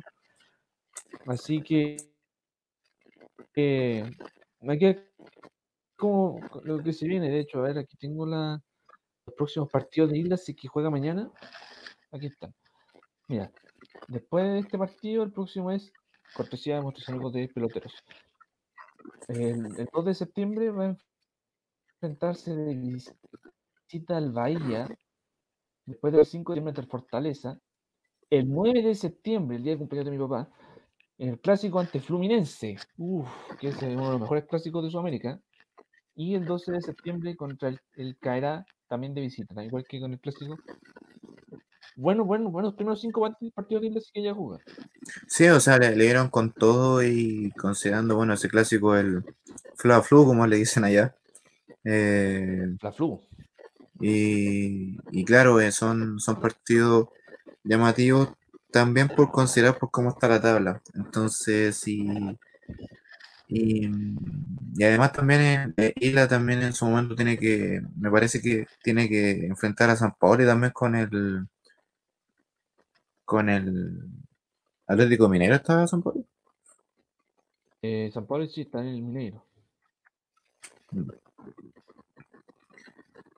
De paso, de, paso mencionar que el Mineiro se dice que anda buscando a Eduardo Vargas, que termina contrato con el Tigres. Se dice. Sí, se dice, porque además hay que mencionar que su compañero en el Tigres, Valencia, se fue a Turquía al bache. Entonces ahí, lo único que tiene Tuca Ferretti es eh, a Guiñac, que es un gran terazo, o Vargas. Entonces no creo que se espontece más eh, equipo mexicano, pero hay que ver, tal como dices tú, dicen. Mm. Dicen. Entonces. Pero no solamente del Guaso Isla, ahí vamos, saquemos la imagen. No tanto vamos a opinar. También, eh, también, también, también eh, estamos pendientes de Ángelo Arauz, que, que, lo decíamos la semana pasada, o en los capítulos pasados, ha sumado harto minutos en el Corinthians y vemos si, si, vuelve, si es titular en el próximo, en el próximo partido que, que mañana en un clásico. Sao Paulo, compadre, el clásico, un Brasil mañana si que llega a ser titular. Lo quieren en el Corinthians a Angelo Arauz. Sí, la verdad es un jugador que, además de, ser una variante importante para el futuro con Reinaldo Rueda, eh, es un jugador que mueve, eh, mejoró mucho y tiene la, ese factor motivacional y futbolístico con sus habilidades en el juego del Corinthians. Es uno de los, hoy por hoy uno de los jugadores más valiosos del cuadro eh, brasileño. Entonces, em, claro, este clásico con Sao Paulo, que en una liga brasileña que lleva poco, no lleva mucho tiempo, pero aún así em, mueve los hilos Ángel Arauz. Un Ángel Arauz que en su momento estaba fuera del Corinthians porque no sabían qué hacer con él. Y, después con el tiempo se fue acostumbrando y bueno, eh, con ese, como mencioné la semana pasada, con su paso a la Universidad de Chile, que fue el ímpetu para llegar al Corinthians, y Brasil de por medio abre las puertas para, para Europa, entonces es un, escalafón importante, considerando también el año de que demostró un nivel, un nivel importante, y lo mencioné la semana pasada, cuando jugó por Chile en el Preolímpico en Colombia, así que es un jugador a considerar de aquí al futuro. ¿Para ti qué te parece el rendimiento? Obviamente no, no, no decir si hemos visto partidos porque es difícil ver el brasileirado, pero siempre hay compactos para ahí. Pero ¿qué te pareció este segundo aire que ha tenido el Corinthians que por fin puede jugar? Que, que está siendo atendido por, por Don Reinaldo. Sí, o sea, lo he visto con más movimiento, lo he visto más llamativo. Eh, con más intencionalidad de jugar, se nota que, quiere quedarse más en el equipo. Eh, anteriormente Angelo Ramos casi ni jugaba. Eh, de hecho era más suplente o, incluso jugaba en las divisiones menores del club. muchas veces pasaba a ser más un, jugador suplente, pero, pero sí es, importante que sume y que, y que ojalá sea titular ante el, ante el Santos y, bueno, eh, no, deja de ser, considerando también que por sus habilidades también puede demostrar, como mencioné, su una frase con Leonardo Rueda que, sigue buscando esto, esto, esta alternativa de los jugadores.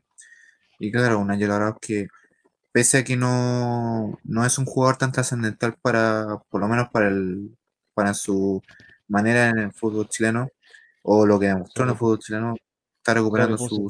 Puse Santos, puse Santos, pero es Sao Paulo, perdón. Estúpido, me equivoqué de rival. No, pero es, novedoso lo de, lo de Ángelo Lara, para agradecer. De hecho, el próximo partido va a ser ante el Goiás el día miércoles, ante, ante un ex Universidad de Chile, don Rafael Bastos Santos, que ha hecho goles mm. también el brasileño en el Goiás. Claro, se recordó porque hizo a Católica, entonces. Sí, pues. Y después la, después la, cadera, la cadera que se tuvo que sacar en el partido del empate ante, en San Carlos. Mm, Ahí de eh, aquí Fernando me dice que, que Tigres no solo, tiene a Nicolás Diente López y a Leo Fernández. Es verdad, Leo Fernández que jugó en la U unos meses, que le hicieron el, lo, lo apodaron el morterito. Que Jugó seis meses y ya le pusimos a puta, que somos, somos capos, Dios mío. Pero no es más jugador, de hecho ha tenido buenos minutos con, con Ferretti, entonces no, es malo si es que llega a irse Vargas a, a Mineiro, como decías tú, Chamita. Sí, además agregar que la semana leí que Leo Fernández había recibido buenas críticas por su juego en México, pese a que no es un jugador titular, pero bueno, el AU lo demostró, no varios queríamos que, siguiera, pero claro, eh, es un jugador que joven, pero el uruguayo demuestra un, nivel importante en ese aspecto, así que eh, las críticas fueron positivas en, ese momento, leía en los comentarios y es un jugador que te marca pauta en los partidos, entonces no deja de ser. Exactamente. Bueno, eso respecto al Brasileirao, a ver, las posiciones la tengo aquí en, la mano. ojalá si os quiere, el próximo sábado podemos tener ya tan libre así como lo hacíamos recién con la nuestra Premier League chilena. Eh, está puntero con seis partidos jugados del Inter de Chaucho Caudel. Que, oh, Dios mío, el Inter, el Inter de Porto Alegre, que por lo menos el que más sumado, más sumado, ya, es más, eh, tuvo, tiene un nuevo refuerzo, un nuevo refuerzo en reemplazo de Paulo Guerrero. Y no es, no es nada mal jugador, de hecho. De hecho, lo presentó el mismo, el mismísimo Diego Forlán en un video. A ver, Fernández, Hernández, perdón. Hmm. Lo presentó en portugués. Exactamente, lo presentó en portugués. Entonces hay que ponerle ojo. Si no es Guerrero, puede ser eh, Abel Fernández. Bueno, eso es respecto al Inter. Tiene seis partidos jugados, solamente uno, una derrota y cinco triunfos. El equipo del de Coudet. Ay, Dios mío, que ya nos van a hacer masacre, pero verdad que partimos con gremio. Eh, después sigue Vasco de Gama con 10, al igual que Sao Paulo. Cuarto Fluminense con, con 10 también.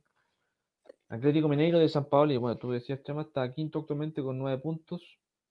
De hecho, el partido que. que... De hecho, mañana tiene la final del, del, del Mineirao, la final de vuelta ante el, el Trombes, que ganó, ganó 1 a 2 en el duelo de día. Mañana a las 3 de la tarde, ese duelo. A ver si San Paulo logra su primer título en Brasil. Esperemos que así sea. Claro.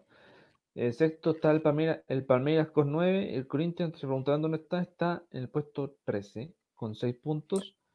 14 el Flamengo. Para ser un gigante el Flamengo, increíble el puesto donde está. Y de momento, bueno, eso respecto al Brasileirado. Y bueno, se preguntaban dónde está el Santos. Está noveno con 6, con 7. Igual que Gremio que está con 10. Eso respecto al Brasileirado.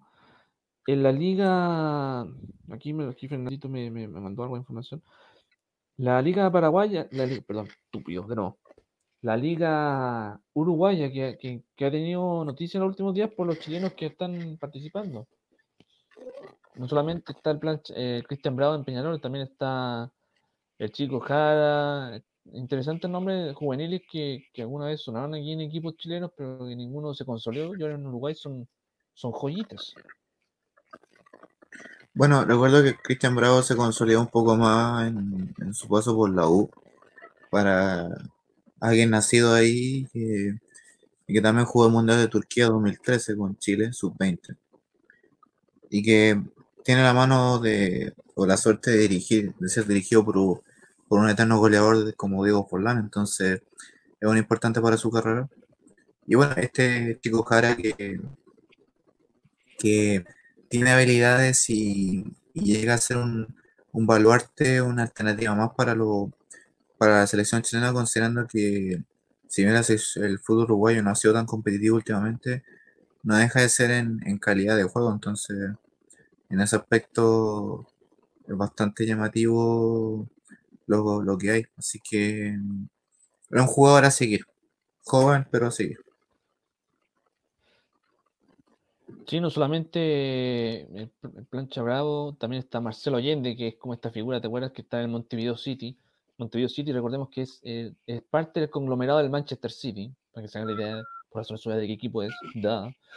Y los, y los otros chilenos que están ahí, de eh, Gonzalo Jara, que está en el equipo del Progreso, lo decíamos, eh, Bravo está en el, Peñarol, Gonzalo Reyes, que está en Montevideo Wanderers, recordemos, Montevideo Wanderers, donde está anteriormente un tal Arias. Ay, mira, aquí está, aquí está uno que me, que me, que me hacía conocido. Fabián Manzano, que está en el Racing de Montevideo. No hay, Manzano, eh. conocido. Manzano me suena, me suena Fabián Manzano. E, era Manzano era un volante originado en Católica, que te acuerdas que, que lo, lo mataban los hinchas porque no jugaba bien todos los partidos y decían que era un leve. Yo me lo bancaba, yo me lo bancaba en su momento. No, si lo, es como es como el típico aprendieron del Pastor Hoyos cuando decían que un agüero era como, como era como Mora, ¿te acordáis? Ah, sí, bueno, eso, la verdad, en ese momento Hoyos, eh, lo, era lo, lo malo que, que tenía es que le subía mucho el ego a los jugadores. O sea, comparó a Gonzalo Jara con Piqué, o sea, Jara, venga. Bueno, se notó en el 8 A mí me callado. No, No, sí me, me acuerdo. weón. Ey, mira, aquí otro, otro chileno que está en Uruguay, eh, en Juventud Las Piedras, Sebastián Contreras. Defensa 25 años que es proveniente de San- del Chaquito Morning. Mm. Para que se vean los chilenos que están en Uruguay, pues compadre. Ahí, ahí me la ingenié con buscarlo en un mapa que, que sale aquí en un trabajo. Le doy los créditos a Carlos Madariaga, que lo hizo en una página de la ADN hace unas tres semanas. Eso respecto a, a Uruguay, para que empezar a seguirlo de aquí a las próximas jornadas. Y hoy día hubo fútbol inglés en la mañana. El Arsenal nuevamente campeón de la Community Shield ante un Liverpool que nuevamente quedó segundo. Lamentable por Daniel Orellana, nuestro amigo Red. Eh, ahí Arteta calladito sigue siendo, sigue sacando provecho con su equipo. Sí, este, este Arsenal que leía también que llama la atención que con Arteta, eh, por lo menos la- los últimos partidos de Premier, le ganó al Liverpool cómodamente en lo que fue Liga. Le ganó hoy por Sí. penales. eh, con Aubameyang como figura. eh, de hecho, él cerró el título con el penal. Eh, también marca la, la diferencia de un, un Aubameyang que venía de ganarle al Chelsea la FA Cup eh, 2 a 1. La pero por lo, menos, por lo menos el Chelsea ganó la copa en Wembley, pero la femenina. Hoy día también fue la femenina y, la- y le ganamos. Algo ganamos, poco. Para que no Vaya que otra vez. Porque para que la gente entienda, el señor, el señor que está ahí me troleó cuando fue la, la copa anterior. pues, y cada vez que pierde el Chelsea me trolea. Bueno, es que tenía que hacerlo, es que era muy No, chistoso. sí, no, sí, hay que Y- hacerlo. Pero ahí, hay que y- nos ganamos una copa femenina, algo menos, algo, algo salvo. Algo, algo. Y, y de paso, el Arsenal también le, le ganó al City, eh, lo que fue también en una semifinal de, de FA Cup. Entonces, claro, eh, este figura como Aubameyang, uno troleaba muchas veces el Arsenal que no gana nada, ganó algo, y que ojalá lo demuestre en la, en la- Premier League. No es normal ya ganar al Liverpool, no deja de ser, porque Liverpool, el actual campeón, con un rendimiento bastante superior. Y que como dijo Wayne Rooney en la semana, para mí Liverpool y Manchester City van a pelear la Premier. Ojalá se equivoque por el resto de los equipos. Pero uno también sabe que Wayne Rooney, pese a que uno llama la atención que pese para un jugador que fue goleador histórico del United y que es hincha del United, una vez lo dijo, no haya mencionado al Manchester United como candidato. Pero que también hay que ser objetivo, o sea, Manchester United ha pasado por una alto y bajo tremendo. Eh, de partida hace, poco se cayó, se cayó la, llegada de Sancho que saca en el Dortmund. Eh, no sabemos si se va, si va a llegar eh, Om- Omtiti, me parece, que es del Barcelona, a- El que se pasa lesionado, sí. Eh, al United, entonces con este, con estos jugadores que salieron ya del Barcelona. Pero sí, el Arsenal, volviendo al Arsenal, campeón, justo campeón, desde los 11 pasos y, y bueno, esperar a ver cómo, cómo se aferra con, con nuevo diseño de camiseta incluido, así que una Aubameyang que está bastante inspirado. Sí, además, viendo los otros rivales que se están armando, los Wolves, que, que para mi gusto son una, una sorpresita en este último tiempo, a pesar de que no clasificaron a la Premier League, digo, a la próxima Copa, Copas Europeas. Eh, el Chelsea, que esta semana, vaya que anunció refuerzo, anunció al Chilwell del Leicester, a Thiago Silva del PSG, que fue uno de los puntos altos en la final. Que bueno, eh, y ahora está esperando a Havertz para poder cerrar toda esta cantidad de refuerzos que trajeron. De hecho, jugaron amistosos hace unos días y, y Werner a los cuatro minutos su primer gol y lamentablemente sí ya salió lesionado. Eso es como lo que puedo decir del Chelsea. Mm. Un Chelsea de Lampard que se armó especialmente para pelear la Premier. Eh, de hecho, yo creo que la Premier que viene va a ser bastante interesante. Eh, Y además, eh, o- además, faltó decir, faltó decir para que después no me anden matando. Además, porque está lista. hay gente, hay que respetar tomárselo. Mira, viste, por decir eso ya la cámara casi me, me mata, weón. Pero bueno, es una opinión, para que. Es una opinión, es una opinión, po. Yo conozco No, hartos sí movilcistas, entonces. Ya no, no lo voy a mencionar porque si no, capaz que la cámara me corte la transmisión. Am, a ver, ¿qué otras no- novedades de la semana? Está aprovechando el mercado de, del carrito de compras, como le dice Joen. De hecho, aquí ahora va a aparecer en el GC. Eh, entonces, para ti, pero antes de cerrar eh, el tema Arsenal, para ti, ¿es como para que dé una sorpresa? Ya dos títulos ganados de un hilo, aunque sean títulos de liga, lo- locales. El Arsenal, con lo que se ha mostrado Arteta, es como para que los hinchas se ilusionen por fin, de cierta forma. Eh, sí, o sea, el trabajo es bueno, el trabajo apropiado, con un equipo que también fue de menos a más. Aunque, bueno, los títulos dejan de ser porque la Community Shield en verdad es un partido nomás. Y la FA Cup generalmente la, el también la... como la Community Manager, perdona, es como la Supercopa, nada más. Sí. Y no, en el caso de la FA Cup, eh, bueno, viene este ímpetu desde que estaba Alexis Sánchez en su momento en los Gunners que rendió ahí, pero la Premier tampoco fue suficiente. Eh, Claro. pero hay que esperar, o sea, varios equipos también se están armando bien. Eh, yo iba a decir que la, con estos rumores de aquí por allá se rumorea de que Lionel Messi estaría listo en Manchester City, pero no se sabe todavía. No, yo, De hecho, ni siquiera noticias. No, de hecho, tengo unas noticias de Messi, de hecho, que la tengo cortesía de un amigo mío. Eh, otra noticia, bueno, vamos a colocar la sección aquí. Carro de compras, que es lo que como que le hicimos nosotros en nuestra temporada de humo, de cierta forma. Los hinchas del Inter están felices porque se fue por Valero.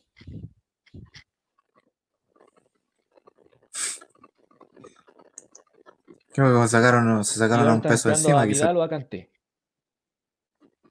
Mm, Sí, sí. están esperando a Vidal, que, que, ojo, porque de hecho recibí, me dijeron aquí que, que el, el tema de la Juventus es complicado porque ya tiene los dos cupos tomados, pues, entonces no puede ir a la Juventus. Ahí voy- Mm, déjeme explicártelo más rato, pero mientras tanto, eh, el Inter, digámoslo, de hecho anunció esta semana a Kolarov, el ex, eh, ex Roma, por 2 euros, 2 millones de euros, barato. Y un buen de lateral, a pesar de que eh, es, es ma- es mayor, 35 años creo que tienen, el ex City y el ex Roma. Pero igual buen lateral. eh, bueno, el Inter también con este Antonio Conte que renovó por un año, claro, la, la llegada de Vidal que creo yo que es inminente, porque él lo pidió. Y bueno, el jugador que menciona Lo depende también de de- de cómo lo juegue, entonces a ver qué pasa ahí.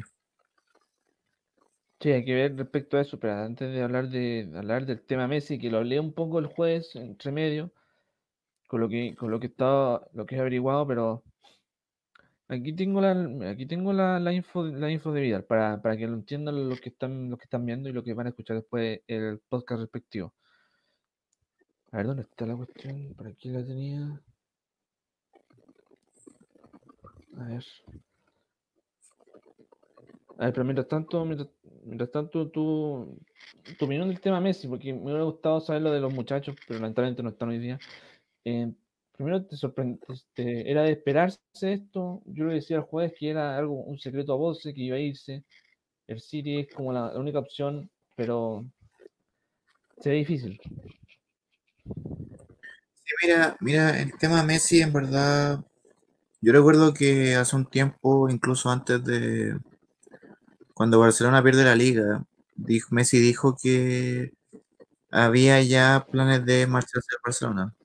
Aclaremos que Messi no lo echaron, Messi, Messi pidió salir.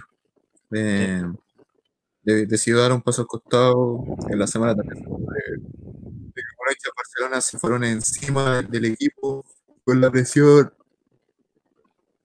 eh, con la presión eh, se dice que el presidente se iría a cambio de que Messi se quede, ya que la relación ahí no está bastante buena.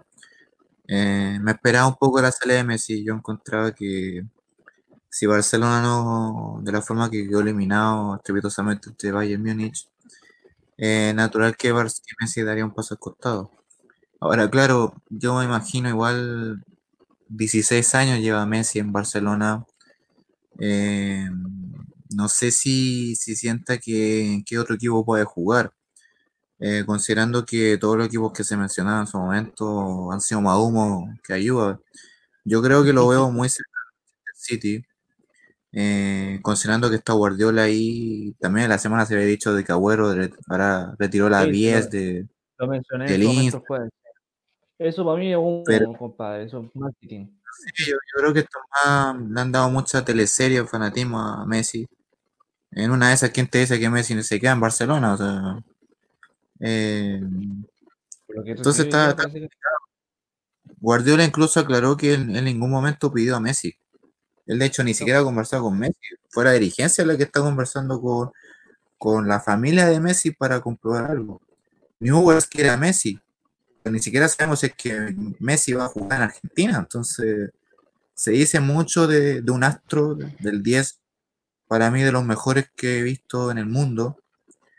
Una vez comparaban a Messi con en la Juve, porque Cristiano Ronaldo se mantuvo una temporada más, cuando Cristiano estaba casi fuera de la Juventus porque era muy caro.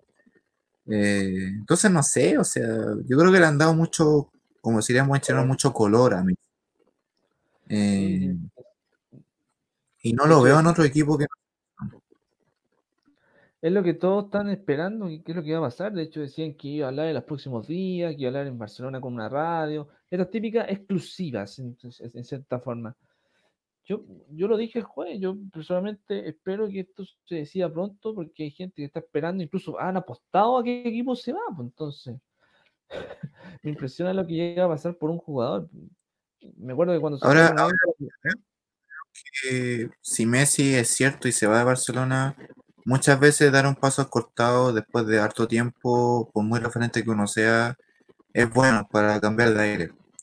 Me decían por ahí, por interno, que es bueno que Messi le haría bien jugar en un equipo chico. Eh, ya, ojalá en la misma Liga Española. No sé, o sea, me decían por ahí Villarreal, por el hecho de que Messi tampoco sabe, no, tanto tiempo en Barcelona ya lo ganó todo individual y como jugador de equipo, ya mano se gana, independiente del reproche que tengan con la selección argentina, pero eso es otra cosa. Eh, y claro, o sea, tal vez sí le haría bien salir. Ojalá un equipo chico le haría bien. Creo que, creo yo incluso la semana veía en qué equipo te gustaría ver a Messi como viéndolo como un juego de puzzle. Y mostraron todos los lo 11 posibles. Estaba en el, incluso estaba en Manchester United y Solskjaer en, su, en ningún momento ha pedido a Messi. O sea, si no, eh, si no ni pudieron traer a Sánchez. Klopp, lo dijo en la serie. Eh, Cualquiera le gustaría tener a Messi, pero por la plata nosotros como Liverpool no podemos tenerlo. Porque prácticamente Messi es tan caro que hoy en día el único equipo que lo puede tener es Manchester City, que se dice que el. City le ofrece, o PSG, pero PSG lo descartó.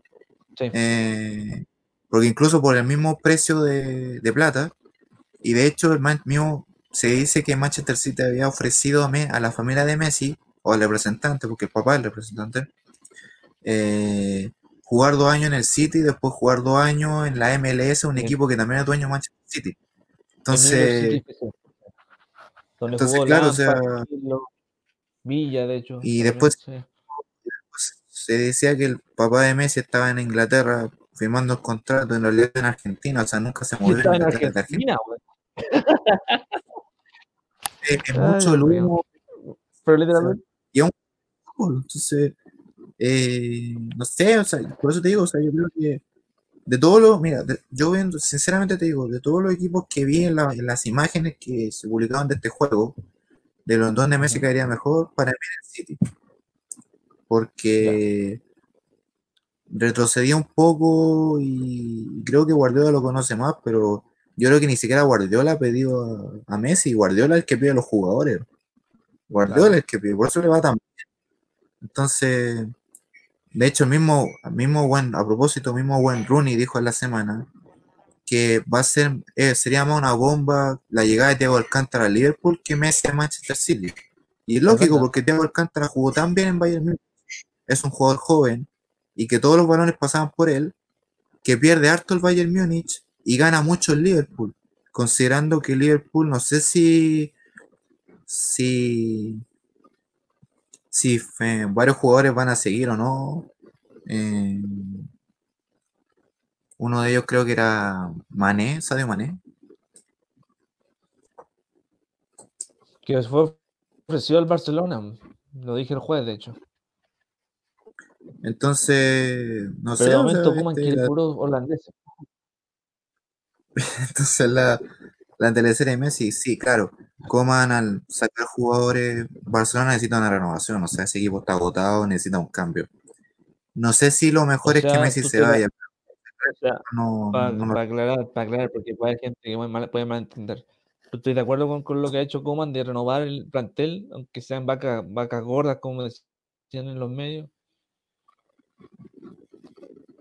Eh, sí, o sea, no, renovar el plantel se necesita urgente. De partida, por, por mucho que duela, Vidal no tiene cubo en ese equipo, Suárez tampoco. De hecho, también se dice que Suárez estaría listo en la Juventus. No me imagino a Suárez con reemplazo No, yo tampoco. De verdad también, o sea. claro, o sea, uno, uno, diría, por ejemplo, volviendo a, esta teleserie, se confirmó también que Zlatan Ibrahimovic se mantiene en el Milan. Y Messi en el Milan no tiene ni pie ni cabeza. ¿Y, y sí, Entonces, con el Zlatan? No sé, que Zlatan es un jugador en cancha que le gusta volarse el otro. ¿Te imaginas, te imaginas viéndolo al lado de Messi? O sea, superan estatura y superan juegos. Claro. No sé, como te digo, no me imagino a Messi en otro equipo. Ojalá, ojalá juegue en Argentina en su momento. No va a ser ahora. Uno diría también los hinchas de River pedían a Messi, pero Messi es caro para cualquier jugador, para cualquier equipo argentino. Entonces. Y Argentina, recordemos que está con crisis tanto de pandemia como económica, entonces no pueden darse esos lujos. A no ser que lo ofrezcan, no sé, que la cancha se llame Estadio eh, Marcelo Bielsa Leonel Messi. Cosas así. O capaz que Pese que Messi su sueño es jugar en Newell's. Sí, pues sí lo ha dicho en varias entrevistas en su momento.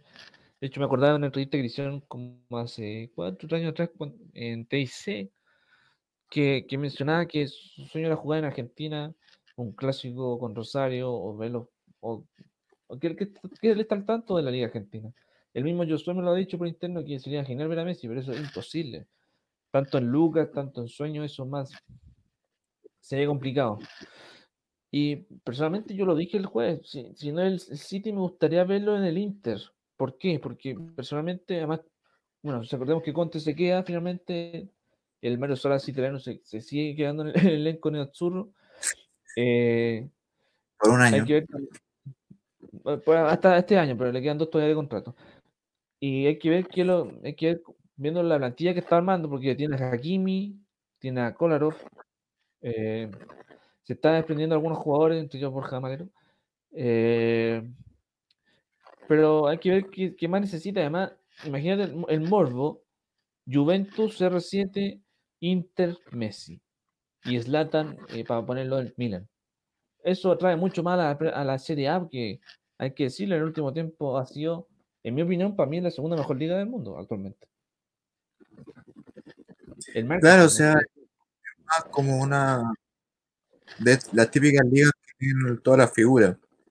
Pero insisto, o sea, yo en verdad cualquiera, no es que sea hincha del Barcelona para decirlo, pero ver a Messi en otro equipo yo nunca lo había pensado. O sea, yo digo incluso Messi termina en Barcelona. Porque para un jugador que está más de 10 años, ya es un logro. O sea, ni mismo, ni Cristiano Ronaldo estuvo tanto tiempo en el Real Madrid. Y aún así el Madrid no ha logrado ser lo que es y Cristiano Ronaldo tampoco ha sido logrado el nivel que es. De hecho, por eso mismo la semana que yo me quedo en dijo, yo me quedo en Juventus para transformar, conquistar Italia y conquistar Europa. Ojalá sea así. Bueno, ya conquistó Italia ganando títulos en locales, pero la Juventus, eh, la Juventus necesita ganar títulos, porque si te fijas, ¿cuántos títulos tiene el premio de Champions? ¿Dos? ¿Tres? ¿Por ahí? Nada más. Dos. Dos, pues, cacha, tiene, dos tiene la Juventus siete en el Milan, a pesar de que todos estos equipos malo, corneta que tuvo todos estos años, sigue segundo 7. El equipo que ganó el triplete tiene cáchate. Entonces hay que ver qué puede pasar. Pues. Tiene que sacarse, eh, bueno, hay que ver si que, si que la Juventus que se está armando, tú dices que suenan algunos nombres. De hecho, día anunciaron un nuevo jugador, además de, recordemos que llega Arthur. Llega Arthur al Barcelona, del Barcelona.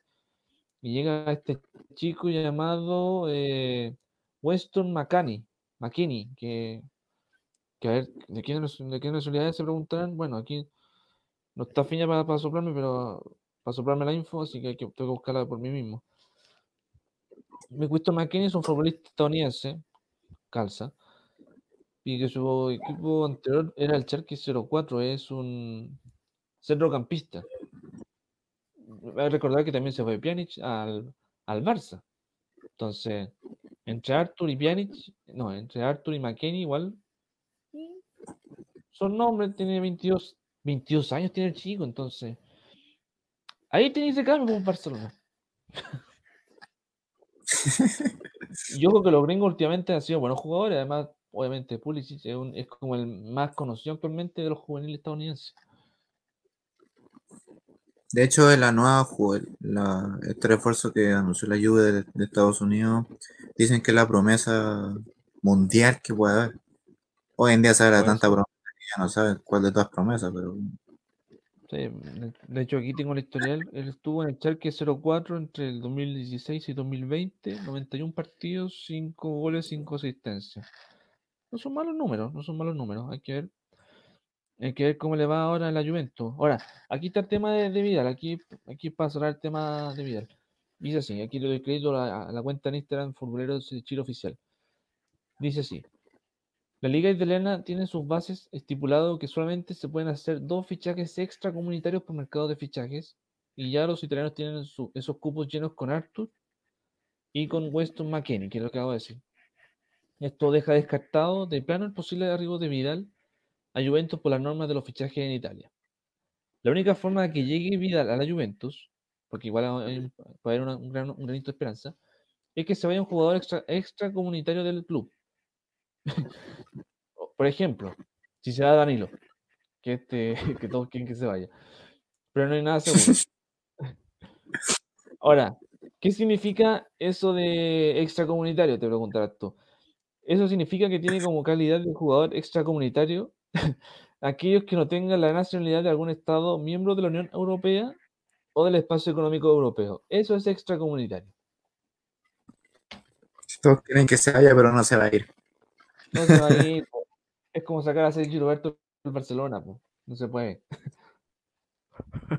Pero así como, como bueno, y, Wayne se fue porque Pirlo dijo que no contaba con él. Eh, Sí es cierto que la Juventus ha tenido contactos con Vidal, o el teléfono ha sonado, eso es verdad.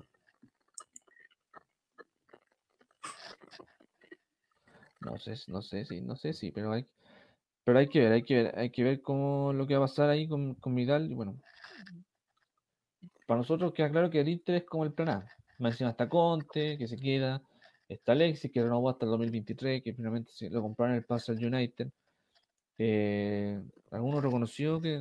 No, no, no, no tiene ningún otro, otro conocido en el Inter, pero. hay que ver, hay que ver qué va a pasar. Pues, ella es clave al respecto. Y ahora va a cerrar el, el, carro de compras del día de hoy el tema Messi. Porque salió información del Barcelona. Hay que hablar del tema Messi, si no, o si no, si no me, matan en Argentina. Eh, a ver, ¿cuál es la info que tengo que tengo de la pulga? A ver, ¿dónde está? ¿Dónde está? Ah, aquí, o sea, otra, otra información que tenía el carro de compras, pero este es con un chileno. Pablo Galdames está cerca, está siendo seguido por el Udinese y el Genoa en la serie. Y su valor rondaría los 2 millones de dólares según, según la cuenta Chilenos por el Mundo, que es donde tiene buena información respecto a eso. Nada más eh, Galdames, que ha tenido una buena campaña en, en Vélez y yendo a uno de estos dos clubes que son como el primer paso a un Inter, un, una Juventus, un Milan, ¿cierto? Sería interesante lo del Galdame, ¿cierto? Sí, es un salto importante para esta generación de jugadores de, con la apellido Galdamés. Y claro, y sería un salto importante para él, considerando también que, que la semana Angelo Zagal saltó al fútbol turco. Entonces, Sí, llega a Europa, no, no llega a una liga importante, pero ni competitiva, pero no deja de ser, puede ser el primero a muchos. Claro, y ahora, ahora el tema Messi, para que es la siguiente. El argentino no está obligado a pagar la cláusula de 600 millones en esta última temporada. Se especifica que no debe abonar esa cláusula a partir de la temporada 19-2020, que es la última, de hecho. Ahora, ¿cuál es la versión del Barcelona? Que sigue siendo la misma en el caso Messi. Primero que cuentan con el jugador, que quieren que cumpla menos el año de contrato que le queda, que es hasta fin del próximo año, y que no van a negociar una venta a ningún club, y que solo negociarían una posible ampliación de contrato. Que lo que más o menos Mancilla, tú decías, que, que, que, que se quede en Barcelona, toda la cuestión. Entonces, eso, es respecto al tema Messi. Ahora, ¿qué es lo que pasa ahora? Hoy día se anunció que, que no va a presentarse a, los, a estos famosos. eh, eh, esto, esto, esto te va reír, pero después te lo voy a decir. Que, que no se va a presentar a las pruebas, a las pruebas médicas que van a hacerse en los próximos días. Así como lo que hizo Aguas cuando a, cuando ya se confirmó que se iba a la Juventus. a- ¿Cómo se dice? Cuando se anunció su llegada a la Juventus, Arthur no quiso presentarse en los partidos finales, entonces eso, sí, se siente un rey Messi ahora. Cállate. Aprendió de un tal viejo chiste.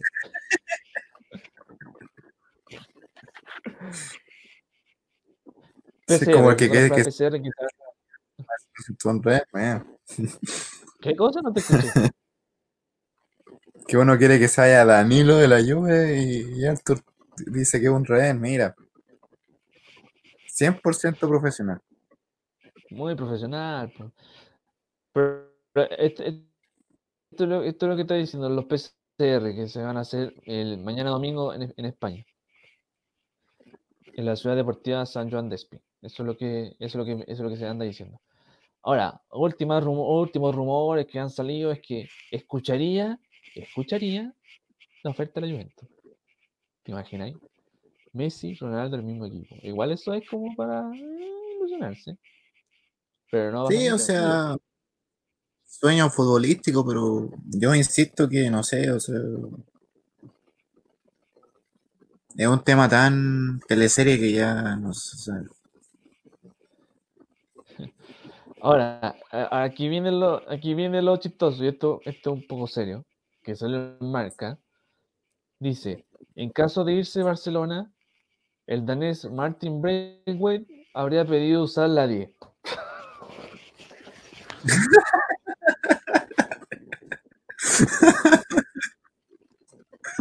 Pero por favor, por Dios mío. No es tan bueno para darse esos lujos, pues, ni siquiera jugaste mucho, compadre. Entonces, ahora voy a jugar más. Va a jugar más, pues, weón, a tener la 10 encima, weón. Ay, Dios mío, me hizo reír esta cuestión. Menos mal que no era Brainwaves, si te imagináis Dembélé. No. Ay, Dios mío, estas cosas que uno no entiende. Bueno, memes que decían la semana de que Messi llega a po, o sea, ¿cuándo Messi va a jugar en la liga chilena si aquí ningún equipo tiene la plata? Solo católica, pero no ya no tenemos cupo de extranjero. Tendría que sacar a Bonanote. Sí, pues. Y, eso no va a pasar, eso no va a pasar, pues, lamentablemente, para los que quieren. Eso, eh, bueno, eso respecto al carro de compras, bueno, ya estamos en los últimos minutos.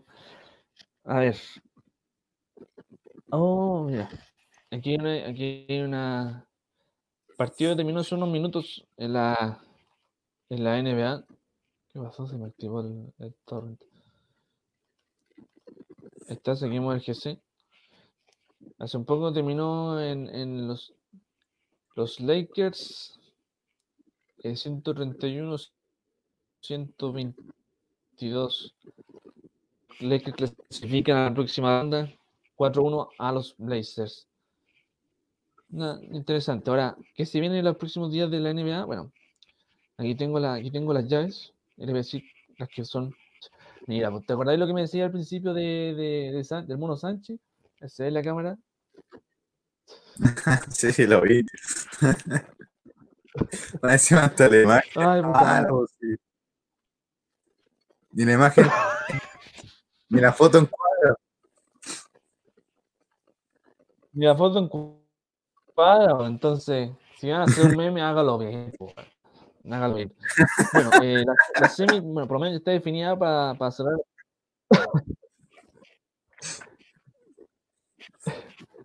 Ya, ahora sí, pongámonos unos minutos antes del cierre. Eh, pasarán, por lo menos está definida las semifinales de la conferencia este los Milwaukee Bucks, que finalmente ganaron el global 4-1 a los Magic, van a enfrentar a los Miami Heat, que ganaron 4-0 a los Indiana Pacers, para la casa los Indiana. Y mientras que la otra llave, los Celtics contra los Raptors, buen partido, ojo, va a ser un interesante, una interesante llave de semis. Ganaron los Celtics 4-0 a los 76ers, mientras que los Raptors eliminaron a los Nets, Brooklyn Nets, por 4-0. Eso respecto a las semis de, de la conferencia este,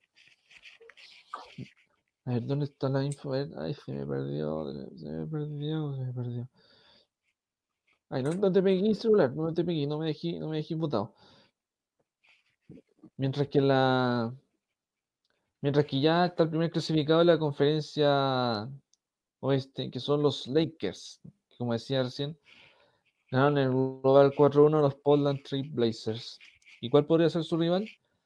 Podría ser los Houston Rockets, si es que mañana si, que, si que llegan a ganar el duelo el día el día el día lunes van a ser los reales de los de los Lakers. Va a ser un interesante partido. Van 3-2 en el lugar ante los City Thunder. Increíble que el único que se puede negar soy yo, me imagino. mientras, que el otro partido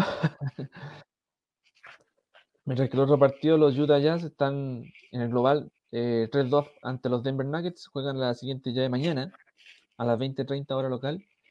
Si que ganan, obviamente, si es necesario, para un, un séptimo partido. Y la otra llave para cerrar estas playoffs, los Clippers están 3-2 en el global ante los Dallas Mavericks. Y también, también mañana a las 15.30 van a jugar ya el partido que puede definir la semifinal de la, de la conferencia de la conferencia. Eso es respecto a la, a la NBA y bueno, Fórmula 1, no hay novedad. Hamilton va a ser primero mañana en el Gran Premio de Bélgica, lo decía el juez. Entonces hay que ver qué es lo que va a pasar. Es lo único que puedo decir literalmente porque Ferrari está con más mala suerte que Colo Colo, entonces no podemos no puedo mencionar más al respecto. Por Dios, Ferrari, increíble. uno espera que, que logre el milagro, pero agoniza, agoniza, mientras Hamilton sigue ahí a puerta de alcanzar a Schumacher, ¿cierto? Hamilton que hace una celebración honorífica de Black Panther. Ah, ahora, vamos, ahora, vamos, a hablar de eso, ahora vamos a hablar de eso, a ver, sí. para eh, cerrar. Sí, para cerrar, eso es... Bueno, eso respecto a la Fórmula 1, recordamos mañana el Gran Premio de Bélgica, lo dije jueves, de hecho, los premios que ya fueron confirmados. Eh, bueno, aquí tengo, aquí tengo los, que van a ir primero. Primero de Hamilton, segundo Bottas, tercero Verstappen y cuarto Richardo. Eso respecto a mañana a las 9 de la mañana, el Gran Premio de Bélgica previo al, al premio de, Italia, que es el día 6 de septiembre. Pero eso lo veremos más adelante. Bueno, eh, antes de ir con lo que tú decís, Chama, tengo una recomendación. Porque yo creo que la mayoría de nosotros tienen Amazon Prime, ¿cierto? Sí. Ya, tienes, perfecto. Si me decías que no, si decías que no, me mandáis toda la punta del cerro, literalmente. bueno, ¿y por qué la recomendación? Bueno, eh, este día lunes 31, parece, esperemos que sea globalmente. ¿Tú has visto la serie tú has visto las series que han hecho de equipo, ¿cierto? Estas, donde estuvo Guardiola, estuvo la selección de Brasil, estuvo sí, equipo de fútbol americano. Sí, la, la que sacó Netflix también. En... Sí, pero en cierta forma, si te fijas, están en Amazon ahí llevando un poquito más de delantera con series deportivas, más que Amazon, más que Netflix, perdón. Entonces, ¿qué es lo, qué es lo que se viene este, este, este lunes? Aquí en la, en la pantalla, esperemos que YouTube no me lo censure, obviamente, es el, el, la, segunda temporada del All or Nothing, ahora en el Tottenham. Recordemos que el Tottenham esta temporada tuvo un cambio de entrenador, se fue Pochettino y llegó el Special One, don José Mourinho. De ahí estamos viendo unas imágenes, obviamente le, le, quité el sonido para ver si no me lo censuran, y se, viene, se ve interesante ver esta, esta versión de un equipo que, que en el último tiempo empezó a ganarse la fanática a pesar del cambio técnico, ¿cierto?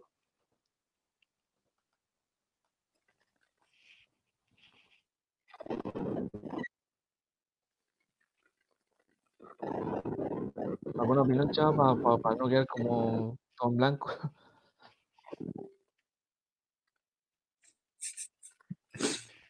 Ah, sí, o sea, eh, sí, bueno, yo la verdad, las series futbolísticas son pocas las que he visto, más Netflix como eso. No, sí, pues por eso estoy hablando, que... Es que se está, está, está, se está cortando. Bueno, bueno, la cuestión es que, eh, eh, eh, como dije, estaba viendo series en, en, en, Netflix, ¿cierto?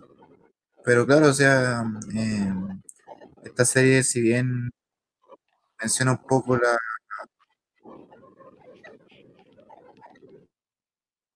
¿Me Menciona la... escucho, cierto? Sí, se escucha. Aprovecha, aprovechamos. Eh, no, o sea, bueno, en el fondo refleja esta serie que, que un tenemos un equipo que, que, que, demostró siempre un carisma de fuerza para, expresar el juego, así que va a ser yo. Ojalá que sea entrenador como la- Mourinho, un equipo competitivo, por lo menos por cómo lo, lo miró él, considerando que se dejó mucho por, por su llegada con Pochettino en su momento, la final de la Champions y todo lo que contó, pero esta, esta liga que demuestra. Claro, hay que, hay que recordar que la primera temporada que se hizo en la Premier League fue del Manchester City. Ahí, hoy se nos fue chamita. Eh, fue el Manchester City. Entonces hay que ver cómo se viene esta interesante segunda temporada. Es una recomendación que quería hacerles. Eh, se estrena este, este 31 de agosto, el día lunes, en Amazon Prime. Eh, esperemos que globalmente, porque hay algunas series que no están en Chile, como por ejemplo la serie que transmitió hace poco ESPN, que es la de, de, de Bielsa. Está en Amazon, pero no está disponible en algunas partes del mundo. Eh, ahí se está sumando nuevamente Chama. Y, y va a durar nueve capítulos, esta segunda temporada, y esperemos que ojalá puedan hacer más series, porque personalmente a mí me, me ha encantado lo que ha hecho Amazon con el deporte. El mismo Chamo lo decía que, que, que, hace poco Netflix ha estado lo mismo con series con el Barcelona, con la Juventus, con Boca, entonces hay que ver cómo, cómo lo, qué es lo que se viene con All or Nothing, que es la nueva serie que se estrena el 31 de agosto de Amazon Prime Video. Bueno, eso es respecto eso respecto a una recomendación que quería hacer, si estáis sumando nuevamente. Eh, estoy, para ti, ¿cuál, la última buena serie deportiva que habéis visto, ¿cuál, cuál podría ser? ¿La del Barça, la Juventus? Eh, no, yo vi la, la de Netflix, la que, la que sacó el, la historia del Sunderland. Ah, eh, verdad, eso fue. Que la vi, me, me, gustó bastante. Claro, pese a que el Sunderland descendió, pero reflejó un poco no, no solamente la gráfica de equipo, sino que también hincha. Entonces, yo, yo quería aclarar algo, ¿se escucha algo? ¿Lo que yo dije anteriormente o no? No. Así que dilo, dilo de nuevo. ya, lo, lo voy a decir así rápido, ¿cierto? Que bueno, estaba diciendo que yo no vi la primera temporada de la serie de Amazon de que se va a sacar, pero refleja un poco la, la, historia de este Tottenham que hizo un poco el tiempo histórico llegando a una final de la Champions, ¿cierto? Con Pochettino, ahora con, con este, este paso Mourinho que si bien no terminó de buena forma la Champions, que terminó, que en octavo contra el Leipzig, que llegó a semifinales, pero creo que ha reflejado una buena, una buena cumbre de cara a al inicio de la Premier League, la temporada 2020-2021.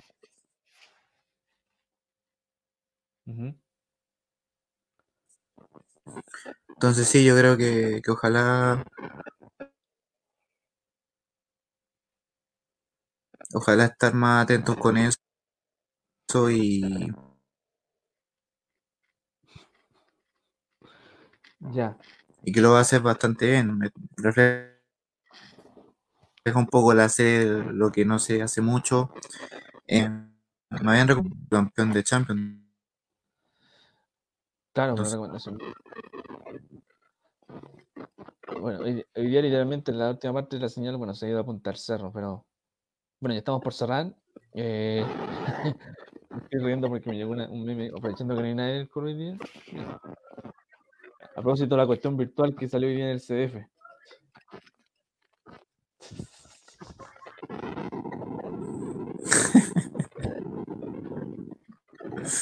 ¿Quién, ¿Quién puso un simio?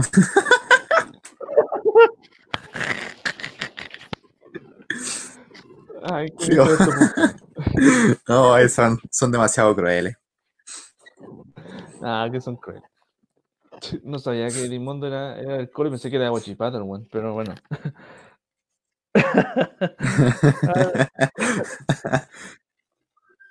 Termo del fútbol, una cuenta en Twitter que hizo, que hizo este meme. No sacaste una risa para el final. Ay, por cierto, aquí me mandan, me, me mandan un mensaje. Dicen que gol de Felipe Mora en, el, en, en la MLS. Buena noticia. En el empate 4-4 ante los, ante los Real Salt Lake. Nada más para pa Mora que, bueno, tú lo decías, tú lo decías Chama hace capítulo atrás que necesita más, más minutos, entonces. Nada mal para sí, el día de hoy. Sí, o sea, Mora, bueno, en guerra de goles marcó. En guerra de goles marcó. Marcó el minuto 85. De hecho, están 3-2 abajo, en cierta forma, y lo dio vuelta al Salt Lake 4-4, pero guerra de goles, guerra de goles, literalmente. Entonces, mm. buena noticia al cierre. Y bueno, tú lo decías anteriormente, a ver. La mayoría recuerda a Chadwick Boseman como el actor de Pantera Negra, recordemos el, tema del, de ser el primer superhéroe negro, el, el trabajo que hizo en la película, y lamentablemente, bueno, ayer murió, de hecho, el mismo día en que se, que se celebra el día de John Stuart Johnson, que es un, que es un ex eh, beisbolista, falleció años atrás, que el mismo Bosman interpretó en una película, buena película, que se hizo en 2013, llamada 42. Y, y la mayoría recuerda sobre todo la pelea que tuvo Bosman con el perdón el concepto, el puto cáncer que lo quitó a los 43 años, cáncer de colon. Yo, yo perdí un familiar con un cáncer, cáncer del páncreas, hace 10 años, entonces yo sé lo que es el efecto del cáncer. Eh, pero tú, chaval, tú decías, se lo va a recordar mucho. Aquí, obviamente, todos somos fanáticos de Marvel y toda la cuestión, pero ¿cómo, cómo, cómo crees que se ha recordado? Porque lamentablemente ya este año ya perdimos a otro grande que defendió el tema racial en Estados Unidos, que es que es Kobe Bryant, que falleció en un accidente de tránsito de helicóptero años meses atrás. Entonces, ¿qué podemos decir de, de Chadwick Boseman para palabras al cierre? Bueno, o sea, eh, bueno, decir que mantener la lucha para evitar el, para erradicar el racismo, ¿cierto? Que viene desde hace tiempo, hace años. Eh, un actor como Chadwick que siempre generó esta expectativa de, del derecho, ¿cierto?, de, las personas de negras, ¿cierto? Em, y claro, o sea, e, es poco lo, que puedo decir, pero porque no, no se conocía mucho en su lado más como persona más que lo, la actuación. Pero, pero sí, ojalá eh, recordar su memoria, recordar lo que, lo que hizo. Eh, eh, bueno, Aubameyang cuando hizo el gol por el Arsenal celebró como se le el gesto de, de Pantera Negra. Juan Canda por siempre. Y claro, o sea, recordarlo por eso y, por lo que hizo también, en, no solamente en el cine, sino que también para, para en el ámbito del país norteamericano. Y no solamente, lo decía, Pantera Negra, que creo que, fue un hito en su momento, creo que una de las mejores de Marvel en el último tiempo, que decirlo. Pero además, eh, lo que decía de la película 42, eh, no, me equivoqué de nombre, el, el, que interpretó se llamaba Jackie Robinson, que él fue el primer eh, afroamericano beisbolista de las grandes ligas. Y que originalmente el día de Robinson se celebra el 15 de abril. Pero por culpa de este, perdón este frase, por este bicho de mierda, se, se, postergó para el 28 de agosto. Y, y, y, curiosamente y lamentablemente, el día en que fallece Chadwick Boseman fue el día de, de Jackie Robinson. Lamentable. Buena película, por cierto, yo la recomiendo, sin duda. De hecho, aquí tengo un video para mm. cerrar y quiero, quiero ver si lo podemos colocar para cerrar. Que es donde él habla, cuando se lanzó Pantera Negra, habló con una radio, esta famosa radios online de Estados Unidos, donde él cuenta la historia de dos, dos muchachos que, están con, el, con cáncer, lamentablemente. Pero bueno, no voy a, prefiero no contar nada, prefiero, prefiero que él mismo lo, lo cuente. Esto lo hizo en la radio Sirius XM, que, es que son radios online. Recordemos que en Estados Unidos son más de podcast que, que online. Así que bueno, eso quería, quiero que, escuchemos esto, veamos esto y con esto vamos a, vamos a sonar, chamas, Así que veamos esto y después vamos a hacer ya las palabras al cierre. ¿Te parece? Sí. Bueno, igual tiene subtítulos en español, así que para que los que no saben inglés. Ponga play. Ian and Taylor.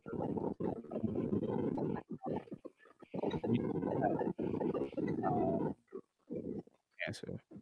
And throughout our filming, I was communicating with them, um, knowing that they were both terminal. And and what they said to me is, and their parents said they just they're trying to hold on till this movie comes. Mm and I to a certain degree, you hear them say that, and you're like, like, wow, that's like I gotta get up and I gotta get up and go to the gym. I gotta get up and go to work. Um, you know, I gotta learn these lines. I gotta work on this accent.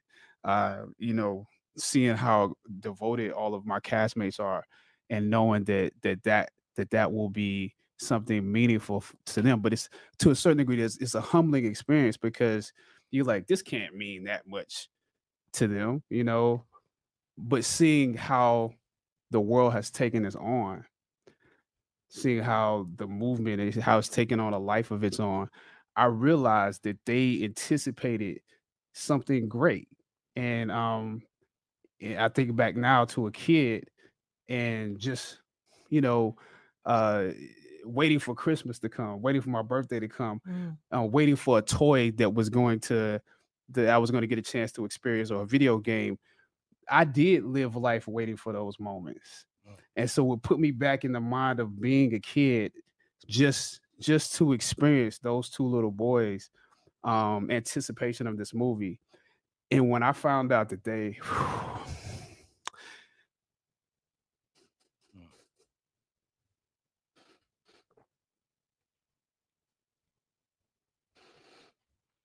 Take your time with it.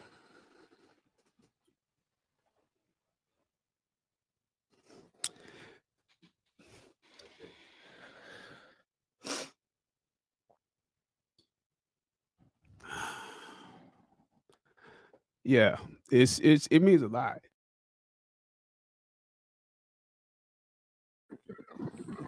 Entonces, bueno, eso lo dijo hace unos cuatro años atrás cuando fue el estreno de Pantera Negra, esta historia. Uh, no lo voy a mentir, igual me mencionó la historia. Yo sé lo que es perder un familiar con cáncer. Entonces, bueno, se, pierde lamentablemente un defensor de los derechos negros, como es este actorazo. Que, no solo, que además de Pantera Negra de 42 y otras películas, hay una que hizo de, de James, interpretando a James Brown, que es fabulosa, que también para los que les gusta la música. Entonces, eso, pues, queríamos cerrar con esto. Era como la noticia fuerte el día de ayer.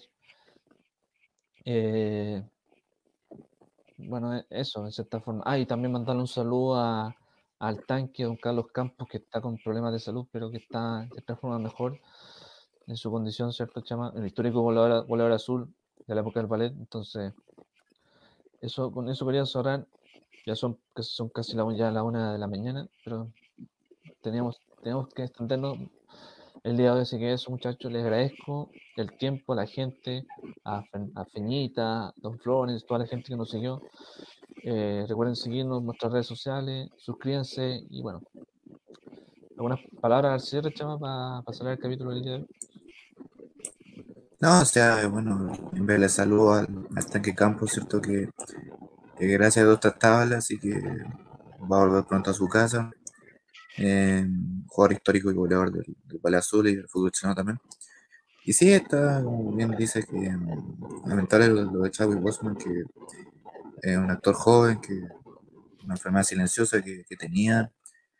eh, con tres películas aquí de Marvel, Black Panther, Avengers Infinity War y Endgame. Y bueno, eh, ojalá que su legado en ámbito cultural y, social se, se masifique, sea respetado por muchos y, y bueno, eh, que descanse en paz en, el fondo.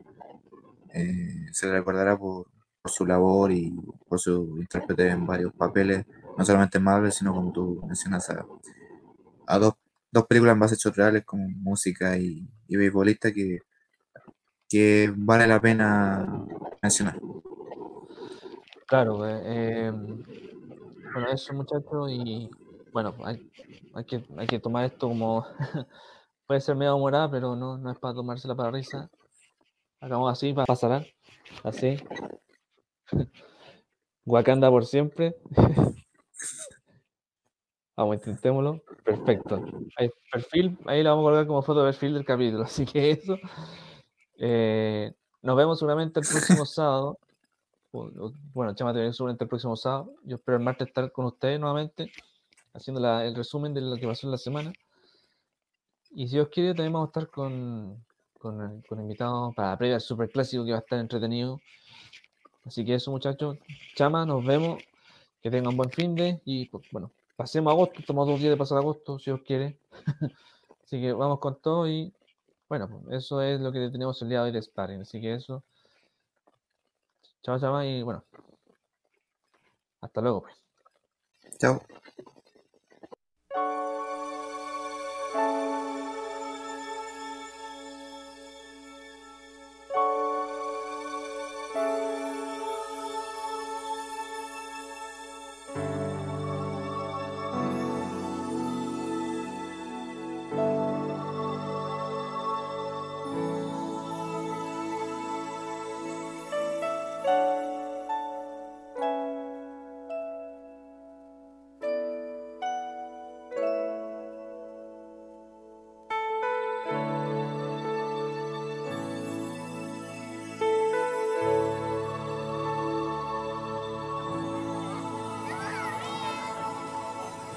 Think about um, the generations and to say we want to make it a better place for our children and our children's children so that they they they they know it's a better world for them and think if they can make it a better place.